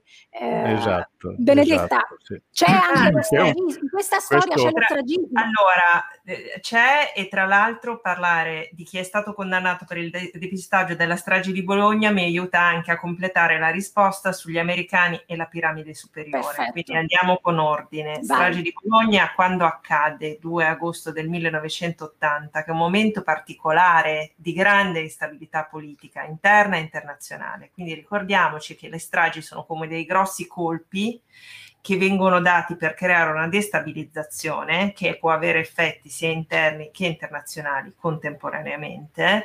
E dobbiamo ricordarci appunto che l'agosto ottanta, nell'ottanta ci sono due governi, cioè Cossiga fa prima un governo mh, più centrista, poi fa un governo di centrosinistra. Nell'ottantuno l'Italia si ristabilizza di nuovo per dieci anni col pentapartito, no? Che arriva fino a Tangentopoli, ma l'ottanta è un momento caldo. Allora, cosa c'entra Gelli con Bologna? Allora, prima di tutto apriamo una parentesi e parliamo del signor Francesco Pazienza. E qui è importante perché Pazienza non è nelle liste della P due, non è piduista formalmente, è un massone. E soprattutto Pazienza, Francesco Pazienza, se andate su YouTube trovate video, era un personaggio, uno di cui, uno dei più, dei piduisti più di alto livello e più potenti in Italia, Federico Umberto D'Amato, capo dell'ufficio affari riservati fino al settantaquattro, che era il servizio segreto civile ufficioso, quello che ha fatto la macchinazione contro gli anarchici per Piazza Fontana, e poi mantiene un potere enorme informale fino all'ottantaquattro, no? È presente in tutte le stanze del potere. D'Amato è uno che stimava Pazienza, ok? E viceversa. Pazienza è formalmente un faccendiero, un procacciatore di affari, ma lui ha delle entrature così alte. Con la nuova amministrazione statunitense, chi è stato eletto presidente? Reagan, l'amministrazione Reagan, attraverso una serie di personaggi, tra cui Michael Ledeen, che appunto non è C I A. Io volevo mh, eh, smorzare un pochino Arianna, non per sminuire la gravità, ma perché è ancora più pericoloso, è troppo facile dire ci controllava, era la C I A, no? È tutto più fumoso, perché altrimenti magari qualche prova l'avremmo trovata. Invece no, sono dei settori, sono figure tangenziali, parzialmente dentro, parzialmente fuori. Appunto, Pazienza è un massone, formalmente non è piduista, ma lui è il riferimento, lui praticamente tratta da pari a pari con il capo piduista del SISMI, Giuseppe Santovito. Lui è così potente che quando Reagan viene eletto, cioè il segretario della D C Flaminio Piccoli, che per, per gli italiani era come adesso, no? Se vai dagli americani vieni ricevuto dal segretario degli esteri o dal presidente, ti fai bello, no? Allora Piccoli vuole andare a fare passerella, ma non riesce a avere un'udienza eh, dal nuovo segretario di Stato. O si rivolgono a Pazienza e Pazienza gliela procura in quarantotto ore. Cioè, era a questi livelli. Pazienza mm. è stato condannato in via definitiva per il depistaggio della strage di Bologna, che è stato gestito da Sismi, controllato dalla F due, che ha creato false prove clamorose verso piste internazionali, ha creato un falso test Ciolini, c'è un bellissimo libro di Antonella Beccaria su questo. Il SISDE, il SISDE ieri al processo, trovate l'udienza su YouTube, il giudice Giovanni Tamburino, che all'epoca era magistrato di sorveglianza, racconta come il SISDE sapeva, perché c'era una persona nelle carceri, Vettorio Presilio, che almeno venti giorni prima ha detto: guardate che qua tutto il mondo di destra dice che a inizio agosto ci sarà qualcosa di cui parlerà il mondo intero, no? Una notizia che proveniva mm-hmm. dall'ambiente di estrema destra, di Facchini, quelli delle stragi, no? Indagati per Piazza Fontana e tutto. Quindi noi stiamo parlando di questo, e Gelli, Gelli è quello che ai primi di settembre dell'ottanta, poco dopo la strage, convoca uno dei suoi piluisti che stava dentro il SISDE, il questore Elio Cioppa, e Elio Cioppa gli dice: allora eh, dove bisogna indagare? E, e Gelli gli dice: la pista è internazionale. Ok, quindi depistaggi che vanno avanti anni, anni. Poi certo. saranno condannati questi personaggi, e però la cosa interessante è che Pazienza, che non è P due, è lì che capisci che c- c'erano delle camere di compensazione. E anche se guardi il piano di Rinascita Democratica, non è che io non voglio rispondere a cosa è stato realizzato, è che se tu lo vai a vedere in realtà è, è chiaro che ci sono molte cose che diventano attuali, ma la cosa interessante vista oggi, secondo me, se tu lo leggi e vedi che in realtà captava delle linee di tendenza, no? Il fatto che i partiti sarebbero diventati sempre più dei club, Eh, sì. l'indebolimento dei sindacati, in realtà sono tutte cose che succedono nell'Italia degli anni Ottanta, però non sono solo frutto di potere occulto. In realtà la crescente personalizzazione della politica, lo svuotamento delle reti dei partiti è qualcosa che è avvenuto in tutto il mondo. Quindi la cosa interessante è che dietro c'era una capacità, per quello che si dice, ah certo c'era un Francesco Cosentino che comunque era una persona di livello, come Pazienza, come i vari consulenti stile Ledina, eccetera eccetera. È in questo senso. E Pazienza, in realtà, la cosa molto interessante che viene fuori dall'inchiesta su Bologna, la prima, quella che condanna Gelli, Pazienza e due eh, ufficiali del Sismi, uno piduista, l'altro massone e non formalmente piduista, questo per dire, no? Loro condannati per depistaggio, condannati e... per sì. depistaggio, ehm, gli esecutori Eh, condannati. I materiali sono in A R, eh, esatto. Mambro, Ferrari, poi Ciavardini, adesso Cavallini in primo grado. Adesso Quindi parliamo, un... di, parliamo di terrorismo di estrema, di neofascista. Assolutamente certo. Neofascista, ma interno. La esatto. cosa interessante è che da tutto questo quadro si capisce anche che a un certo punto Pazienza, con altri personaggi molto foschi, molto potenti, non vi voglio istupidire di nomi, in realtà sembra che a un certo punto Gelli, dopo la scoperta delle liste, cioè un pochino provano a scaricarlo, proprio perché bisogna proteggere un patrimonio più grande, che è la rete del sistema P due. Però mm. la cosa che ci tenevo a dire più di tutte, Bologna lo fa capire, è che c'è un, sicuramente un livello, una sponda statunitense, di destra esatto. statunitense, esatto. questo che voglio esatto. dire, quindi interessi sì, economici, sì. quindi un certo sì. tipo di visione del mondo, eccetera, eccetera. Però, come diceva Giuliano, il punto, come in tutte queste vicende fosche delle stragi, che c'è stata una fortissima regia e dei fortissimi interessi interni, perché comunque anche gli americani in realtà son, hanno fatto da sponda a gruppi di potere italiani che hanno costruito le proprie cordate e le proprie carriere. Quindi cosa è venuto fuori? Perché c'è questo processo in cui ancora si parla di Gelli e di P due? Di questi Perché giorni. Allora, proprio in questi giorni, sì, si è aperto il sedici aprile, sì. ripeto, c'è stata udienza ieri in cui appunto Tamburino ha testimoniato sì, del sì. fatto che appunto il SISDE aveva ricevuto l'informazione, chiaramente, che si preannunciava un attentato, c'era questa persona in carcere che era collegata a determinate persone dell'ambiente, diciamo così, ordinovista, dell'estrema destra, quindi diciamo... C'erano grossi margini d'azione che non sono stati messi eh, eh, rispetto a cui non è stata messa in opera nessuna attività di sorveglianza particolare, no? Quindi quello che hanno detto amaramente gli avvocati dei familiari delle vittime è che mettere determinati personaggi che collaboravano col SISDA a seguire queste cose è stato come mettere la volpe a guardia del pollaio dal punto di vista della sicurezza dei cittadini. Chiaramente si voleva garantire la sicurezza di qualcos'altro, appunto di questo sistema di potere che ogni tanto aveva bisogno di un botto e di un grande spavento e di un grande momento di terrore in qualche modo per rinsaldare le file.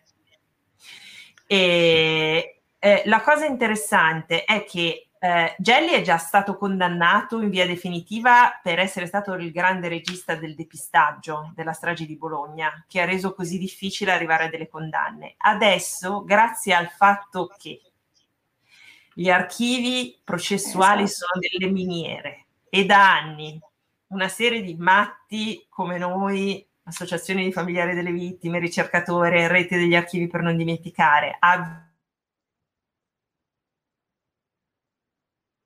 avviato un processo di digitalizzazione. Vengono digitalizzati, eccetera. Praticamente ex magistrati, studiosi e avvocati hanno lavorato sulle carte del processo dell'Ambrosiano, quindi il bancomat della P due, e incrociando Ciao. altri dati, alla fine hanno trovato una serie di bonifici che portano a ritenere, che sono bonifici fatti subito prima e subito dopo il due agosto, a ritenere che Gelli, Ortolani, non abbiamo ancora menzionato Umberto Ortolani, Vero. Eh, che era un banchiere, titolare del Bafisud, personaggio con altissime entrature, entrature di altissimo livello in Vaticano, quindi Gelli aveva anche quest'uomo che, diciamo così, rispetto al suo profilo di terza media, di materassaio, di, di ex fascista, era molto più pulito, molto più presentabile, un avvocato, eh, personaggio appunto di, di grandi relazioni, oltre che banchiere.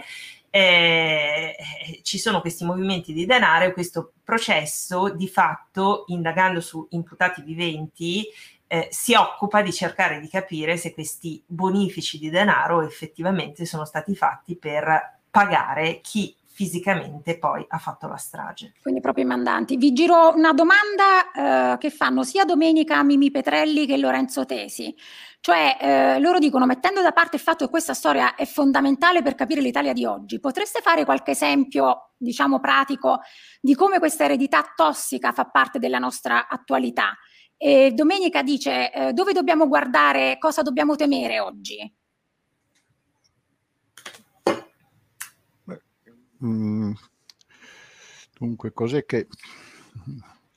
Beh, eh, noi, noi oggi eh, dobbiamo considerare eh, un po' quello che stavo già dicendo prima quando parlavo del, del, del, eh, del pugile suonato, tutti gli epigoni che sono rimasti eh, in qualche modo in piedi hanno ripreso a gestire Il, una, una sorta di ricostituito potere, sistema di potere che non è più occulto ma che riesce lo stesso a, uh, a trovare delle, delle, degli anfratti di Di, di, di, di, di occulto. Eh, non, non, il fatto di aver avuto per tanti anni un Presidente del Consiglio iscritto alla P due eh, evidentemente non può non significare, non significare eh, niente.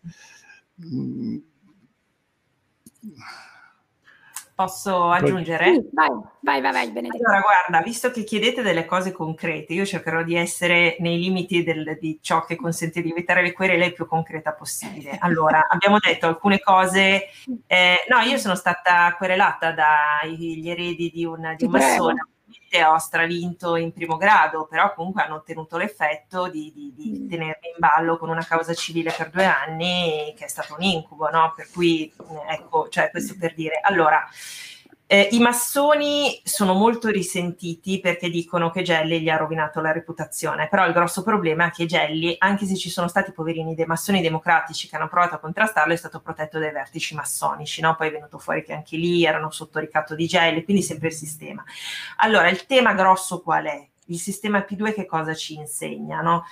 Eh, noi abbiamo avuto in anni recenti dei casi che appunto sono stati giornalisticamente battezzati P tre e P quattro perché c'era proprio l'essenza della P due, cioè la rete di conoscenze dietro le quinte, forme di corruttela varie e vari giri di informazioni più o meno ricattatorie di modo da ehm, fare quello che adesso si chiama traffico di influenze anche. E sono persone che erano collegate al sistema P due di allora, perché la P tre, che poi in realtà è stata tutta un, un'inchiesta per eh, casi di corruzione per grossi appalti nell'eolico in Sardegna, Eh, ha visto come personaggio principale Flavio Carboni, Flavio che Carboni. Poi era stata la persona nelle cui mani si era messo Roberto Calvi, cioè il banchiere piduista, che poi è stato trovato morto a Londra nel millenovecentottantadue, chiaramente ucciso, hanno simulato un suicidio, però per dire, quindi dietro le quinte, reticolo di contatti per cosa? Soldi e potere, perché i soldi ti aiutano a conquistare il potere e il potere ti consente di avere appalti, soldi, eccetera, eccetera. L'altro personaggio di cui ha patteggiato, non se n'è parlato più. Chi ha più sentito parlare di Luigi Bisignani? Esatto. Luigi Bisignani era un enfant prodige, era stato addetto stampa, poi ha lavorato all'Ansa, era, lui era proprio affiliato P due, eh?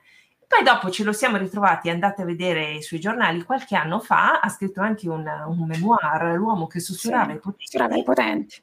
E lui ha patteggiato, per cui ovviamente poi non se ne è parlato più, però fondamentalmente che cos'era? Era quel, quel, quel clima, quella nebbia, quella ragnatela, no? Sulle pareti dei palazzi romani, nei salotti romani, in cui si tratta dietro le quinte, in cui si sa quante volte, appunto, adesso non si parla più di dossieraggi legali, si parla di, però talvolta se ne parla, si parla di macchina del fango, si vocifera, sono tutte quelle cose di cui si vocifera e non si riesce ad arrivare al fondo. Io vorrei ricordare, l'avevo ricordato anche nell'articolo, che prima di lasciare la direzione del Corriere, all'epoca del patto del Nazareno e del governo Renzi, cioè Ferruccio De Bortoli, l'editoriale del prima, eh, di prima pagina del Corriere della Sera, dice: detto il patto del Nazareno, quindi l'accordo tra P D e la Forza Italia di Berlusconi, si sente uno stantio odore di massoneria. Queste cose, se voi anche parlate con persone che lavorano nel settore finanziario oppure grossi commercialisti, eccetera, tante persone dicono: guarda, il problema è che quando si parla di sistema bancario non è che ci sono le prove, però ogni tanto si sente parlare di massoneria. Non è più la P due, però è massoneria, i massoni si arrabbiano, però il problema è, facciamoci una domanda, le due caratteristiche della massoneria sono l'obbedienza. Forse si è bloccata. Tu sei affiliato, sei obbediente. Poi il terrore, perché sei fedele alla massoneria, non ci interessa, e la segretezza. In un sistema democratico, che bisogno c'è? Cioè non è più i tempi di Mazzini e della carboneria del risorgimento in cui vengono gli austriaci a prenderti, allora è importante avere una società segreta. In democrazia a cosa serve se non a diventare un club in cui ci si scambia favori? Ultima cosa... andate un pochino a leggere qualcosa sul processo per 'ndrangheta in corso a Reggio Calabria e lì troverete, Iacona ha fatto un'intervista straordinaria, incredibile, a un personaggio, mi pare fosse un medico, che faceva da mediatore per persone che volevano aggiustarsi il processo con qualche decina di migliaia di euro, e Iacona gli chiede: ma lei cosa c'entrava? Cioè come faceva a creare questi contatti? Allora lui fa un po' eh, eh, eh, la massoneria. Ma Gratteri lo ha ricordato anche in questi giorni, eh, di questo legame profondo, ormai una simbiosi. No, tra... l'ha detto in un modo, allora, ha detto una massoneria cosa... Massoneria Ha detto, la massoneria, mi raccomando, diciamo deviata, eh, dobbiamo dire la massoneria deviata, quindi lo diciamo. Massoneria deviata e, e, e 'ndrangheta.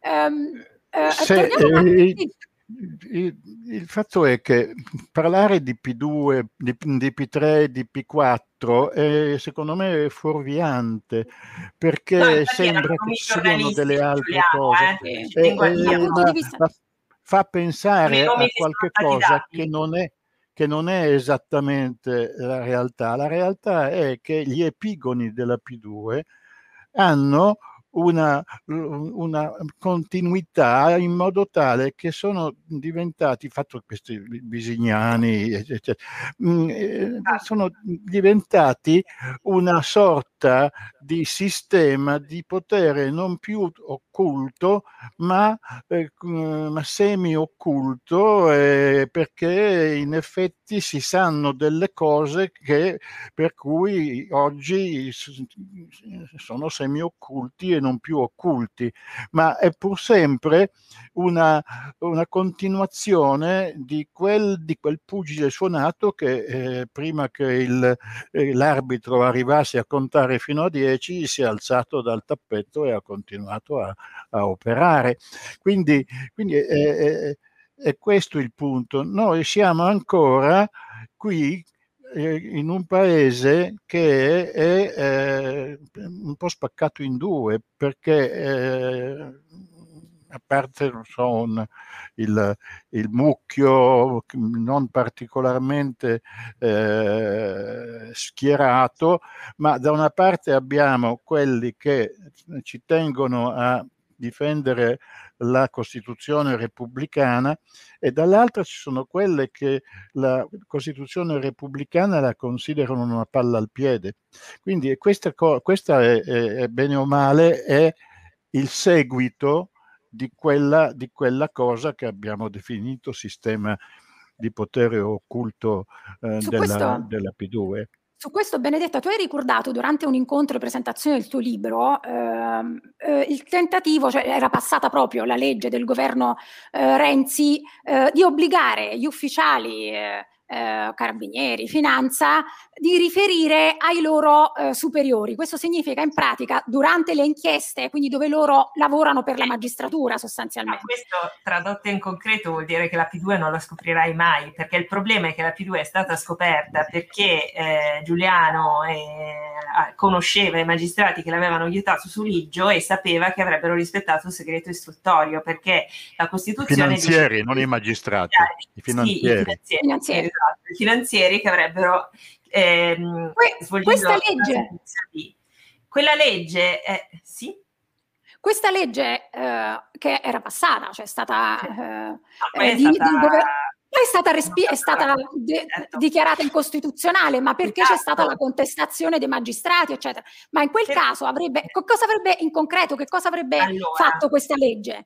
Dunque, questo per capire... Stiamo parlando... Come, come, come tu fai a mantenere... Dimmi, stiamo, stiamo parlando... parlando... Corte Costituzionale ha respinto questa legge nel duemilasedici, quindi... Esatto, è una cosa proprio recentissima. recentissima. Allora, è importante capire che eh, oltre a esserci questo problema, no, che qualcuno vede la Costituzione come una palla al piede e qualcuno la rispetta, la Costituzione italiana che non è ancora pienamente attuata, diciamo che negli anni settanta era ancora una cosa molto in fieri. Tra le cose che non erano in molti casi rispettate era l'articolo della Costituzione che dice che ehm, la magistratura, eh, il personale che fa polizia giudiziaria dipende funzionalmente dal magistrato, quindi deve rispondere a lui, perché voi dovete pensare che Carluccio, eh, il carabiniere, tutti quanti sono inseriti in una catena gerarchica che va su su su, su fino al comandante e poi risponde al ministro, no? Ministro. I carabinieri rispondono alla difesa, la polizia risponde al Viminale, la finanza risponde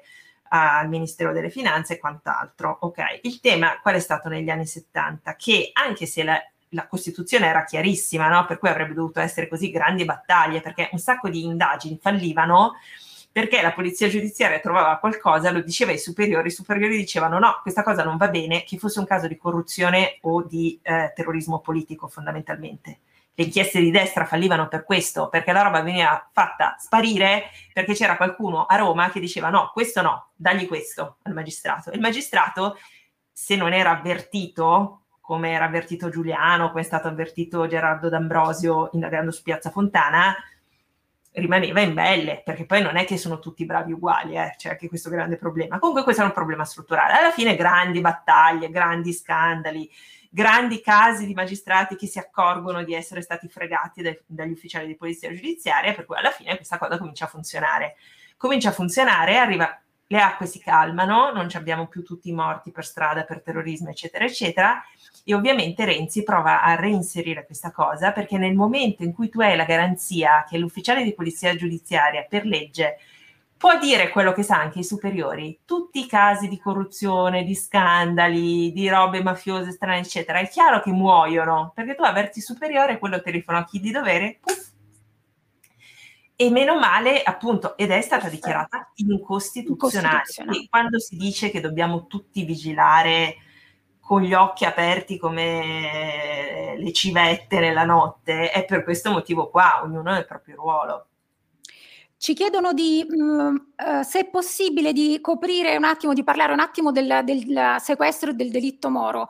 Eh, Giuliano, tu nel tuo eh, libro eh, tratti ovviamente questa, questa vicenda dolorosissima ehm, e emergono due figure sostanzialmente. Poi, se possiamo fare un accenno, sempre soffissata con gli americani, però effettivamente nel comitato eh, di crisi che doveva gestire il sequestro Moro, all'interno del ministro del Ministero dell'Interno c'era Gelli, era pieno di piduisti e c'era anche un criminologo americano che poi eh, dirà apertamente io... quello che citavo prima, Michael Ledina. Sì. No, lì esatto. era sti... No, no, non Michael no, Ledina, no, no, Piacenic. No, Piacenic.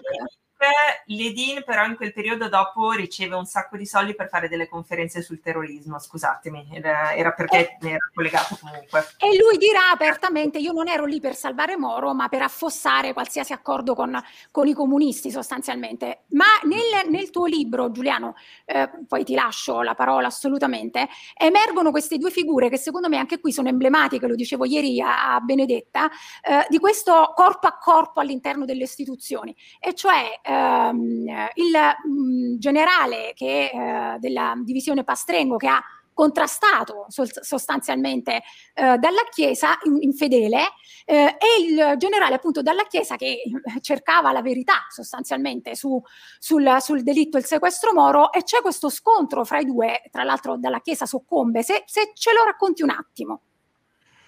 Beh, ehm, sì, in effetti il caso Moro è veramente emblematico eh, perché ehm, è chiaro che è sorto molto probabilmente per una iniziativa delle Brigate Rosse che non, che non hanno niente a che fare con il sistema di potere occulto, anche se c'è qualche cosa che lascia dubitare anche di questo, ma non è mai stato ancora ben chiaramente per, eh, riscontrato. Comunque, quindi, in ogni caso, i brigati, brigatisti rossi sono quelli che hanno voluto sequestrare un, eh, un democristiano e hanno sequestrato Aldo Moro.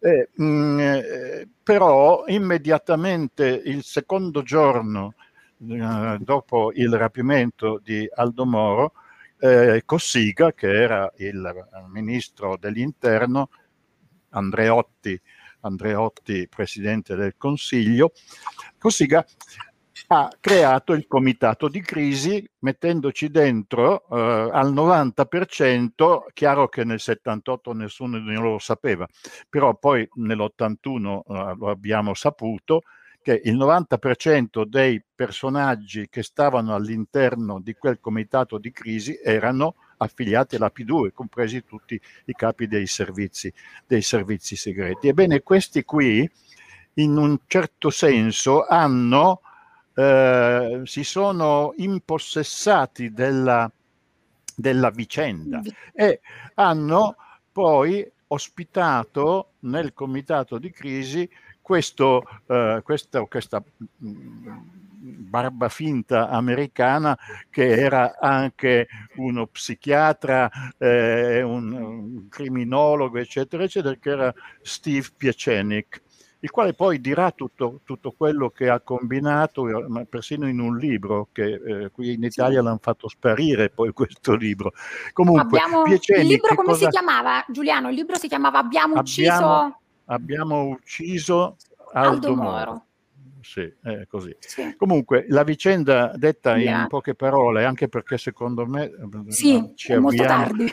Sì. È, è, è questo, che Piacenic ha intavolato una finta trattativa con i brigatisti, in particolare col vertice delle Brigate Rosse, probabilmente Moretti e qualcun altro, eh, altri, tutti gli altri probabilmente non sapevano niente, mentre eh, Piacenic aveva intavolato questa finta o falsa eh, trattativa eh, che era basata è una cosa diabolicamente psicologica, eh, aveva fatto intendere ai capi delle P due, della, pardon, delle B R, che la loro richiesta allo Stato italiano, loro che cosa chiedevano allo Stato italiano? Non tanto o non solamente comunque un, un possibile riscatto, ma quello che contava veramente era la mh, liberazione dei prigionieri politici. Chiedere a, una, a, a uno Stato la liberazione dei, dei eh, di prigionieri politici e ottenerla sarebbe stata una, è chiaramente una vittoria de, dei, dei terroristi rossi, e quindi era una, era una cosa che difficilmente si sarebbe potuta, anzi non si sarebbe potuta mai eh, fare. Bene, Pieczenik ha convinto i vertici delle Brigate Rosse che in realtà c'erano buonissime possibilità per addivenire a questa conclusione della vicenda, perché c'era che lui stava portando a loro questa, questa possibilità di avere questa liberazione dei, dei prigionieri politici come contraltare alla liberazione di, di Aldo Moro, ovviamente, e a poco a poco ha convinto i brigadisti rossi che stavano per vincere la guerra con lo Stato, perché per loro ottenere dallo Stato la liberazione dei loro compagni in galera a fronte della liberazione di, di, di, di Aldo Moro sarebbe stata per loro il, il massimo che potessero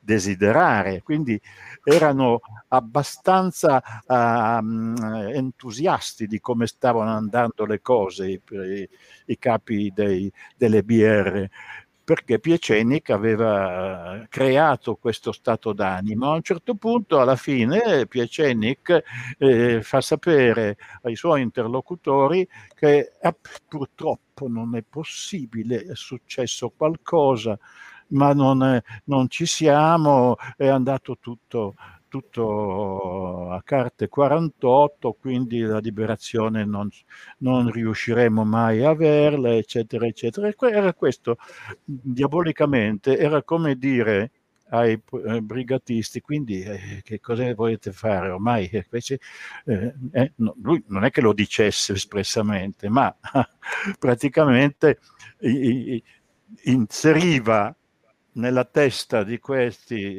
eh, signori la eh, necessità addirittura di uccidere Aldo Moro per uscire comunque a testa alta dalla vicenda, anche se non c'era la liberazione dei, eh, dei, dei compagni in carcere. Ecco, questo è stato il, il meccanismo che ha organizzato sapientemente, diabolicamente da questo, da questo signore, ma questo signore lo faceva perché, perché eh, avevano deciso quelli del sistema di potere occulto, e poi anche quell'atlantismo impazzito che, che aveva cominciato la sua uh, strategia della tensione con la, con la uh, strage di Piazza Fontana. C'erano i Kissinger, i, i, i Nixon, Nixon, poi per fortuna Nixon eh, è inciampato nel Watergate, se no chissà cosa sarebbe d'altro andato, perché è lì il punto. Eh, L'America, c'è una parte di America che negli anni settanta eh, effettivamente tutte le cose che prima diceva anche Benedetta, e, e, e lì eh, c'è sempre questa presenza eh, eh, veramente inquietante di una, un, di una sorta, di una parte di, di, di Stati Uniti, diciamo così, perché sull'altro versante, quindi, anche, sia l'Italia che gli Stati Uniti sono paesi di, di grandissime contraddizioni. Noi abbiamo qui, nella Democrazia Cristiana, abbiamo avuto eh, Andreotti e Tina Anselmi. Esatto. In America c'erano Kissinger e i Pieczenik, però c'erano anche quelli che ci hanno consegnato l'agendina di Sindona, dove c'era, esatto, l'indirizzo di, di, di, di Di, di, di coso di, di gelli, uccelli, no? Di gelli. Ecco, quindi, quindi voi eh, vi rendete conto di, di, questa, di questa cosa eh, ignobile. Ebbene, eh, questo nei cinquantacinque giorni, ma subito dopo, una volta trovato il, in via Caetani il, il cadavere il del corpo. povero Aldo Moro, eh, tenete presente che tutto questo è stato fatto per, per evitare che si portasse avanti la, uh, l'accordo fra Moro e Berlinguer, e Berlinguer, perché questo non lo voleva nessuno in quegli ambienti lì, né italiani né... Eh, ed, ed ecco che allora è morto. Aldo Moro è morto, è morto per questo. Eh, eh, rientra, dopo, rientra, diciamo, eh, il delitto Moro rientra in tutta la eh, strategia eh, di cui parlava Benedetta, eh beh, sì, della destabilizzazione per stabilizzare, alla fine era certo, questo. Eh, certo, Io, eh, dopo, una volta arrivato eh, il corpo di, di Aldo Moro, qui eh, il nuovo governo, ministro degli interni, che era Rognoni mi pare, dopo, quando Cossiga ha, ha dato le dimissioni, perché è ovvio che doveva dare le dimissioni, e già, Rognoni ha detto ma eh, qui non è stato fatto niente per, per, per, per, si è reso conto Rognoni era un, è, è, perché è ancora tra noi, è un personaggio, un onest'uomo fedele alla Costituzione, eccetera eccetera, sì, e, e lui è andato a vedere anche se una cosa, sentiamo una cosa. Ok, la bugia che i servizi erano senza occhi e senza orecchie, c'è stata solo una gran confusione durante il caso Moro, ha cominciato a essere costruita politicamente dalla prima commissione Moro, che però contiene già in sé la smentita, perché in realtà il Sismi funzionava benissimo. Aggiungo a quello che tu hai raccontato di Picenic dei dati molto materiali che sono emersi a livello documentale, un dato per esempio che già nella seconda metà di marzo del settantotto, Cossiga, c'è un testimone che lo racconta dall'interno del comitato di sicurezza, di, di emergenza, sì. Cossiga impazzisce perché a un certo punto esce la notizia che forse Moro è riuscito a attivare un canale di collegamento con l'esterno per far arrivare nel covo delle B R dei documenti, e Moro era stato presidente del Consiglio ed erano spariti dei documenti dalle casseforti ministeriali, quindi il grande terrore, il grande terrore, e l'ha confermato anche l'ammiraglio Martini, no? Che poi è stata fatta un'informativa per dire no, no, non è uscito nessun documento, perché Piceni ti insegnava anche la disinformazione. Però il problema è che Cossiga impazzisce perché dice cavoli, Moro aveva dei documenti che si era portato nel suo ufficio privato di Via Savoia e ci possono essere carte sensibili in atto.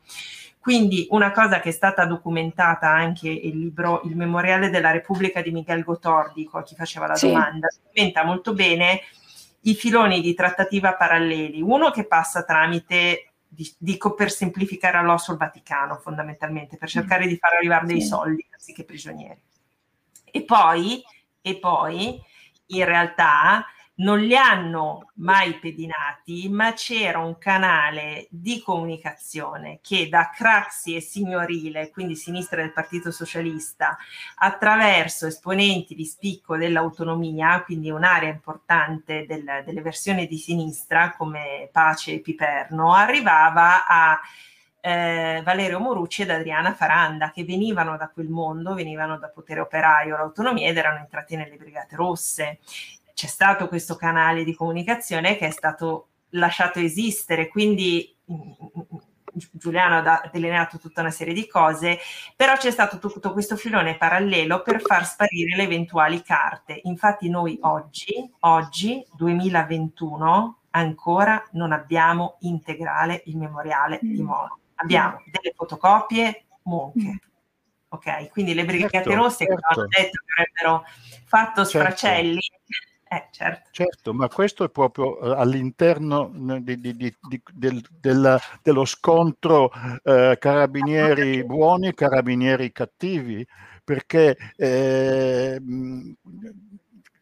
quando Rognoni ha, ha scovato che, eh, Dan, che, che, che Carlo Alberto Dalla Chiesa era stato completamente emarginato, era addirittura, gli avevano tolto persino il comando di brigata, era, era messo in un angolo, eh, addirittura senza fargli fare niente, in, in, in attesa, come si dice, in eh, c'è un'espressione che adesso non mi viene, eh, ma eh, eh, eh, sì?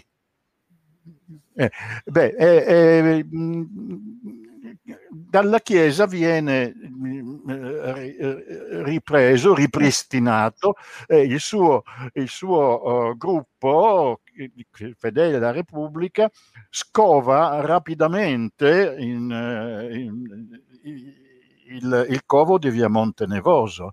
Il covo di via Montenevoso a un certo punto però arriva il Palumbo, Palumbo. e la sua divisione Pastrengo e gli mette i bastoni tra le ruote e loro sono costretti a, dovrebbero dovuto stare lì due o tre settimane in via, eh, in via Montenevoso per tutta la roba che c'era, invece nel giro di cinque o sei giorni sono costretti a scappare con quel poco che, sono potuti, che hanno potuto portar via e, e, e così soltanto dodici anni dopo si è scoperto che c'era un tramezzino, un tramezzo che cosa, sotto il davanzale della finestra e dentro c'erano, a parte armi e dei soldi de, di, di un riscatto, eh, c'erano, c'era eh, in fotocopia però il verbale, il, eh, il memoriale, il memoriale e il memoriale di Moro, cioè praticamente poi, ehm, su Palumbo ehm, c'è un personaggio veramente de eh, devastante, cioè Palumbo è stato la mente dello stupro di Francarame Eh, da parte sì, dei, dei fascisti, sì, sì, fascisti. Anche, anche queste cose, ma sono, e, ci sono dei personaggi e, indegni e, che vengono esatto. fuori. Giuliano però Federico e, Umberto D'Amato era di... Certo, ma questo però eh, fa parte del peccato originale, diciamo, della nostra, del passaggio dal fascismo alla Repubblica, perché noi ci siamo portati dietro tutta questa feccia fascista anche ruoli eh, importanti, fondamentali, nelle forze armate, eh, nei gangli dell'amministrazione della pubblica. Eh, eh, noi non abbiamo fatto i conti con il... Esatto, cosa la D C non ha voluto vedere. Su questo i conti, poi effettivamente, questi sono conti effettivamente ancora aperti. Il tempo è volatissimo, siamo due ore qui collegati, però io non posso non farvi la domanda. A proposito di conti aperti, avrei voluto parlare anche di verità storica e verità processuale, del, dei metodi di, di indagine storica di, di Benedetta, magari ecco, lo rifaremo, però... Um, non posso non farvi la domanda uh, a proposito appunto di conti aperti sugli anni di piombo e sugli arresti avvenuti ieri in Francia, oggi grandi dibattiti, eh, grandi editoriali eccetera. Io eh, su questo vi chiedo un commento, vi chiedo quello che pensate e, e ricordo anche Giuliano il tuo eh, libro sul caso Battisti, ricordiamolo, lui era no, terrorismo rosso ehm, eh, e eh, oggi è in carcere, eh, tu ci hai scritto un libro, gli ultimi due capitoli sull'inchiesta su Cesare Battisti e gli ultimi due capitoli sono dedicati proprio a come chiudere questi anni di piombo eh, e quindi io mi faccio una domanda sugli arresti di ieri e cosa fare per fare i conti con questa stagione, come, come la chiudiamo, perché tu poi Giuliano tu sei propositivo negli ultimi capitoli, tu lo dici che c'è una strada e che è l'unica percorribile, che molto probabilmente è la strada che indicano Benedetta Tobagi e Mario Calabresi anche in questi giorni, Benedetta mm. e poi Giuliano. Benedetta che ha fatto prima ha fatto un bellissimo articolo stamattina sulla... È bellissimi eh, interventi ovunque oggi. Io ne ho già parlato e credo che questi arresti... Allora, il problema è che la giustizia in Italia è lunghissima. C'è in corso il processo per la strage di Bologna, signori, cioè mh, decenni dopo. Quindi noi abbiamo il problema di trovare un modo di gestire una giustizia che in qualche modo può arrivare a compimento, vuoi perché arriva proprio a sentenza, oppure perché arriva al momento esecutivo decenni dopo il fatto. E questo è un dramma. È un dramma per tutti, è un dramma per le parti civili, è un dramma anche per le persone condannate o imputate, è un dramma per i cittadini che non sanno più a chi e che cosa credere, quindi partiamo da questo. Però il fatto che un percorso dopo decenni si chiuda è importante e io vorrei dire a tutte le persone che usano a sproposito la parola vendetta, la vendetta è proprio un'altra cosa. Qui oggi sapremo, hanno incontrato il giudice, ma abbiamo una ministra della giustizia che era, è stata la prima presidente donna della Corte Costituzionale, ed è subito ha fatto molto discutere perché ha avuto delle posizioni coraggiosissime su eh, l'ergastolo stativo, cioè l'impossibilità di accedere a benefici di legge, quindi il fatto proprio di ridiscutere e ragionare su come rendere più umane le pene, i benefici eccetera, e poi la giustizia riparativa. Quindi adesso si vedrà, perché esiste la possibilità, se le persone sono anziane, sono malate, di non farle fare un giorno di galera. Condannato per la strage di Brescia del settantaquattro, Carlo Maria Maggi, uno dei leader di Ordine Nuovo, l'organizzazione di estrema destra più pericolosa nella stagione dello stragismo, non ha fatto un solo giorno di prigione. Per cui io credo che il tema sia anche di ragionare su come dare la certezza del diritto, il compimento a un percorso di giustizia, evitando qualunque fumus di comportamenti inumani e persecutori. Ok? Poi vorrei ricordare una cosa, no? Per capire come quegli anni pesano. Si parla, la Francia non ce li ha mai dati, la dottrina Mitterrand, è chiaro che è stata la dottrina Mitterrand, io poi scusate se lo pronuncio male. Bellissimo. nell'ottantaquattro ottantacinque c'era il governo Craxi, Craxi che ne abbiamo parlato tanto, no? Arriva il governo, il pugile suonato si è ripreso. Craxi va in visita da Mitterrand nell'ottantaquattro e Marc Lazar ha trovato i documenti. Craxi non chiede di avere tutte le persone all'epoca indagate che sono in Francia. Perché?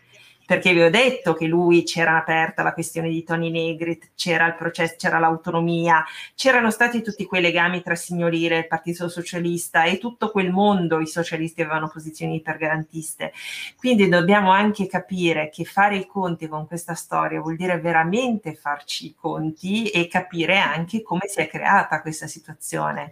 Le fratture di allora, le responsabilità politiche di allora, le ambiguità protratte che, che si sono create, no? E poi concludo, è importante che, che questi arresti siano stati fatti perché erano persone condannate in via definitiva per fatti di sangue, spesso pluriomicidi, e, e, e, e niente, in Francia c'è ancora una vulgata molto diffusa che erano dei rifugiati politici. È uscita una lettera su Le Monde eh, stomachevole, perché dice che loro avevano sognato, avevano creduto, e poi c'è stata la tragedia astratta, ecco. Dico questo. Giuliano. Quanto, quanto a me, io dico, è, è vero, non è una vendetta, è una, eh, finalmente si fa, finisce una cosa che era inaccettabile, questo, questo fatto di, di, di, di, di proteggere persone che condannate per omicidi eccetera. Poi il fatto che eh, sia passato così tanto tempo e, e questi magari in parte sono anche molto malati, beh, eh, si, si terrà conto di tutto questo. Poi, poi però, Giuliano, però tu, di parlare tu... di vendetta e di retata, no, mi sembra fuori luogo. No. Senti, tu nel tuo libro su, su Battisti però indichi una strada precisa, no? Per uscire da questi uh, anni di piombo, di fare i conti con questi anni di piombo, che è la strada intrapresa dalla figlia di, di, del sindacalista ucciso Guido Rossa. Eh, esatto, sì, sì, sì, perché in effetti mh, cioè, la, c'è... la figlia di, di Guido Rossa ha, ha aiutato uno dei, dei, mh, dei, dei che, di quelli che avevano attentato e ucciso suo padre, perché era una persona che eh, con una grande dignità, pur aver, eh, avendo eh, capito di aver sbagliato, aveva sentito, la figlia di Guido Rossa aveva sentito che, che questo, eh, questo signore, che non ricordo più come si chiamava, non aveva voluto chiedere alla famiglia della vittima eh, di, di, di, di interagire per fargli avere, la, eh, se non sbaglio, la liberazione condizionale, eh, e, la, eh, e lei ha, eh, ha interceduto ed è venuta fuori una cosa che però conosce molto meglio Benedetta di me, perché anche se io l'ho scritta, essendo diventato poi un, da qualche mese un ottantenne, non mi ricordo sempre tutto quanto. Comunque lui era Guagliardo, eh? Vincenzo sì, Guagliardo. Vincenzo, Vincenzo Guagliardo. No, la cosa notevole poi appunto che si è visto che poi appunto tra le strutture della giustizia, e però su questo io... Vabbè, io qui parlo, dismetto i panni della studiosa e parlo da figlia di una vittima del terrorismo. Io vorrei dire che in un paese molto molto forcaiolo magari tenete in considerazione, io dico solo andate a leggere cosa hanno detto eh, la fam- il figlio di Galvaligi e i familiari delle, del, delle persone uccise da eh, chi è stato arrestato in questi giorni, perché in effetti secondo me è anche importante valorizzare quando i toni non sono forcaioli. Eh, Sabina Rossa poi con altri, eh, vorrei ricordare anche Giovanni Bachelet, figlio sì. del, del vicepresidente sì. del C S M, che è stato sì, ucciso e è stato sostituito da uno Zilletti nell'ottanta che poi cerca di aiutare il piluista Calvi, ecco, questo per dire il clima. Loro hanno proprio fatto una proposta di legge perché dicevano è profondamente sbagliato che si inserisca, come dire, un un semino, un germe tribale in una misura come la concessione dei benefici di legge, perché deve essere ma- responsabilità del magistrato di sorveglianza secondo dei criteri ispirati al dettato costituzionale e che però devono prescindere dai sentimenti delle vittime, perché uno Stato è una comunità che deve in qualche modo contenere la sensibilità di tutti ma anche separarla.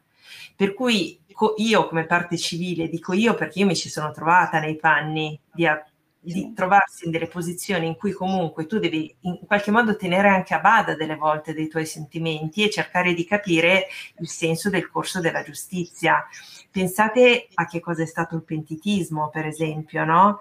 Eh, quindi concessioni di benefici enormi e pene inesistenti. È chiaro che si fa un patto con lo Stato e tu dici ok, eh, le parti civili, le vittime capiscono determinate cose, per cui anche nella richiesta del compimento della giustizia non c'è la volontà di buttar via le chiavi di qualcuno, no? È semplicemente dire che sia riconosciuto che questo è successo. Adesso per esempio la famiglia Calabresi sta chiedendo prontissima la clemenza, magari un, un passo in più nella verità, nella chiarezza. Cioè Sabina Rossa va da Guagliardo perché vuole capire se c'era stato un ordine, perché suo papà doveva essere gambizzato. Allora dice perché il capo della colonna genovese Riccardo Dura, che poi è una persona che ha una storia nell'organizzazione criminale importante, perché Riccardo Dura, la colonna genovese era la più dura, in qualche modo cercava anche una sua egemonia nelle B R, ma poi eh, Dura con i suoi compagni sono uccisi in un raid fatto all'alba proprio il ventotto marzo del millenovecentottanta da un, un nucleo antiterrorismo, un, un, un raid che fa parlare tantissimo. Mio padre fu mandato lì con altri inviati, il gruppo che lo uccide prende il nome da quel raid, Brigata ventotto marzo, per vendicare i compagni, perché quando si parla di dovere della memoria io penso sempre, guardate, il problema è che i terroristi per esempio hanno un sacco di dovere della memoria,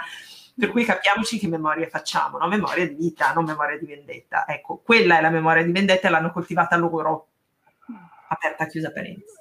Comunque il problema è che Sabina Rossa voleva la verità, per cui va da lui e poi si rende conto che c'era un meccanismo folle, per cui questo per rispetto non scriveva alla famiglia e non gli davano i benefici, mentre un'altra persona, e io ho parlato con vedove traumatizzate da lettere chiaramente sincere, perché un contatto insin- sincero con il pentimento di una persona è qualcosa, è privato, ma ti arriva dentro. Lascio la parola a Giuliano che interviene. Anche perché la mia parola a questo punto non può che essere quella di dirvi che io devo connettermi a un'altra, un'altra cosa Zoom. No. Sì, allora eh, che Trento fatto adesso. Giuliano, eh, vuole venire al posto. Che meraviglia, scena magnifica. Come? Io, io, il gatto. io vi ringrazio, vi ringrazio perché il vostro lavoro, lo dicevo anche a Benedetta poche ore prima della diretta, è un dono, è un lavoro sulla memoria che onora eh, le vittime, le famiglie delle vittime e eh, dà a noi cittadini la possibilità di onorare questa memoria. E volevo chiudere, l'avevo preparato, ci tengo, con le parole di Sandra Bonsanti, che è una giornalista che ha seguito eh, in prima persona tu, quasi tutte queste vicende, e il suo libro è Il gioco grande del potere, e lei parlando di sì, eh, sì, sì. del suo corpo a corpo all'interno delle istituzioni, eh, nelle pagine, fine, pagine, pagine finali del suo libro dice ehm, abbiamo avuto Andreotti e Sindona, Eh, ma anche Ugo La Malfa e Giorgio Ambrosoli, abbiamo avuto Carmelo Spagnolo e Cossiga e Gladio, ma anche Sandro Pertini, abbiamo avuto Berlusconi e Dell'Utri, ma anche Falcone e Borsellino, abbiamo avuto Licio Gelli, ma anche Occorsio e Minervini, e Tina Anselmi e Norberto Bobbio. Grazie, grazie ancora, e io spero che sia stato utile e importante questo incontro, è stato, per me è stato, stato profondo e arricchente, io vi ringrazio. È stato ringrazio... molto bello, ok. Grazie, ringrazio grazie anch'io. Mille, grazie a tutti, grazie a chi ci ha seguito. Mi dispiace di non aver sottoposto tutte le domande, ma era veramente un tema difficilissimo, e ringrazio Lisa, Pierangelo di Vudio che ci hanno aiutato in questa diretta con la loro regia. Grazie mille, alla prossima. Ciao. Arrivederci, ciao. Grazie a voi, arrivederci.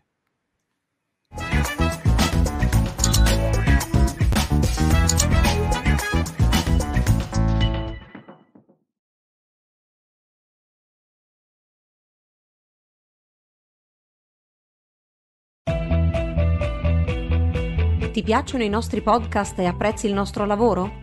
Valigia Blu è un blog collettivo, senza pubblicità, senza paywall, senza editori.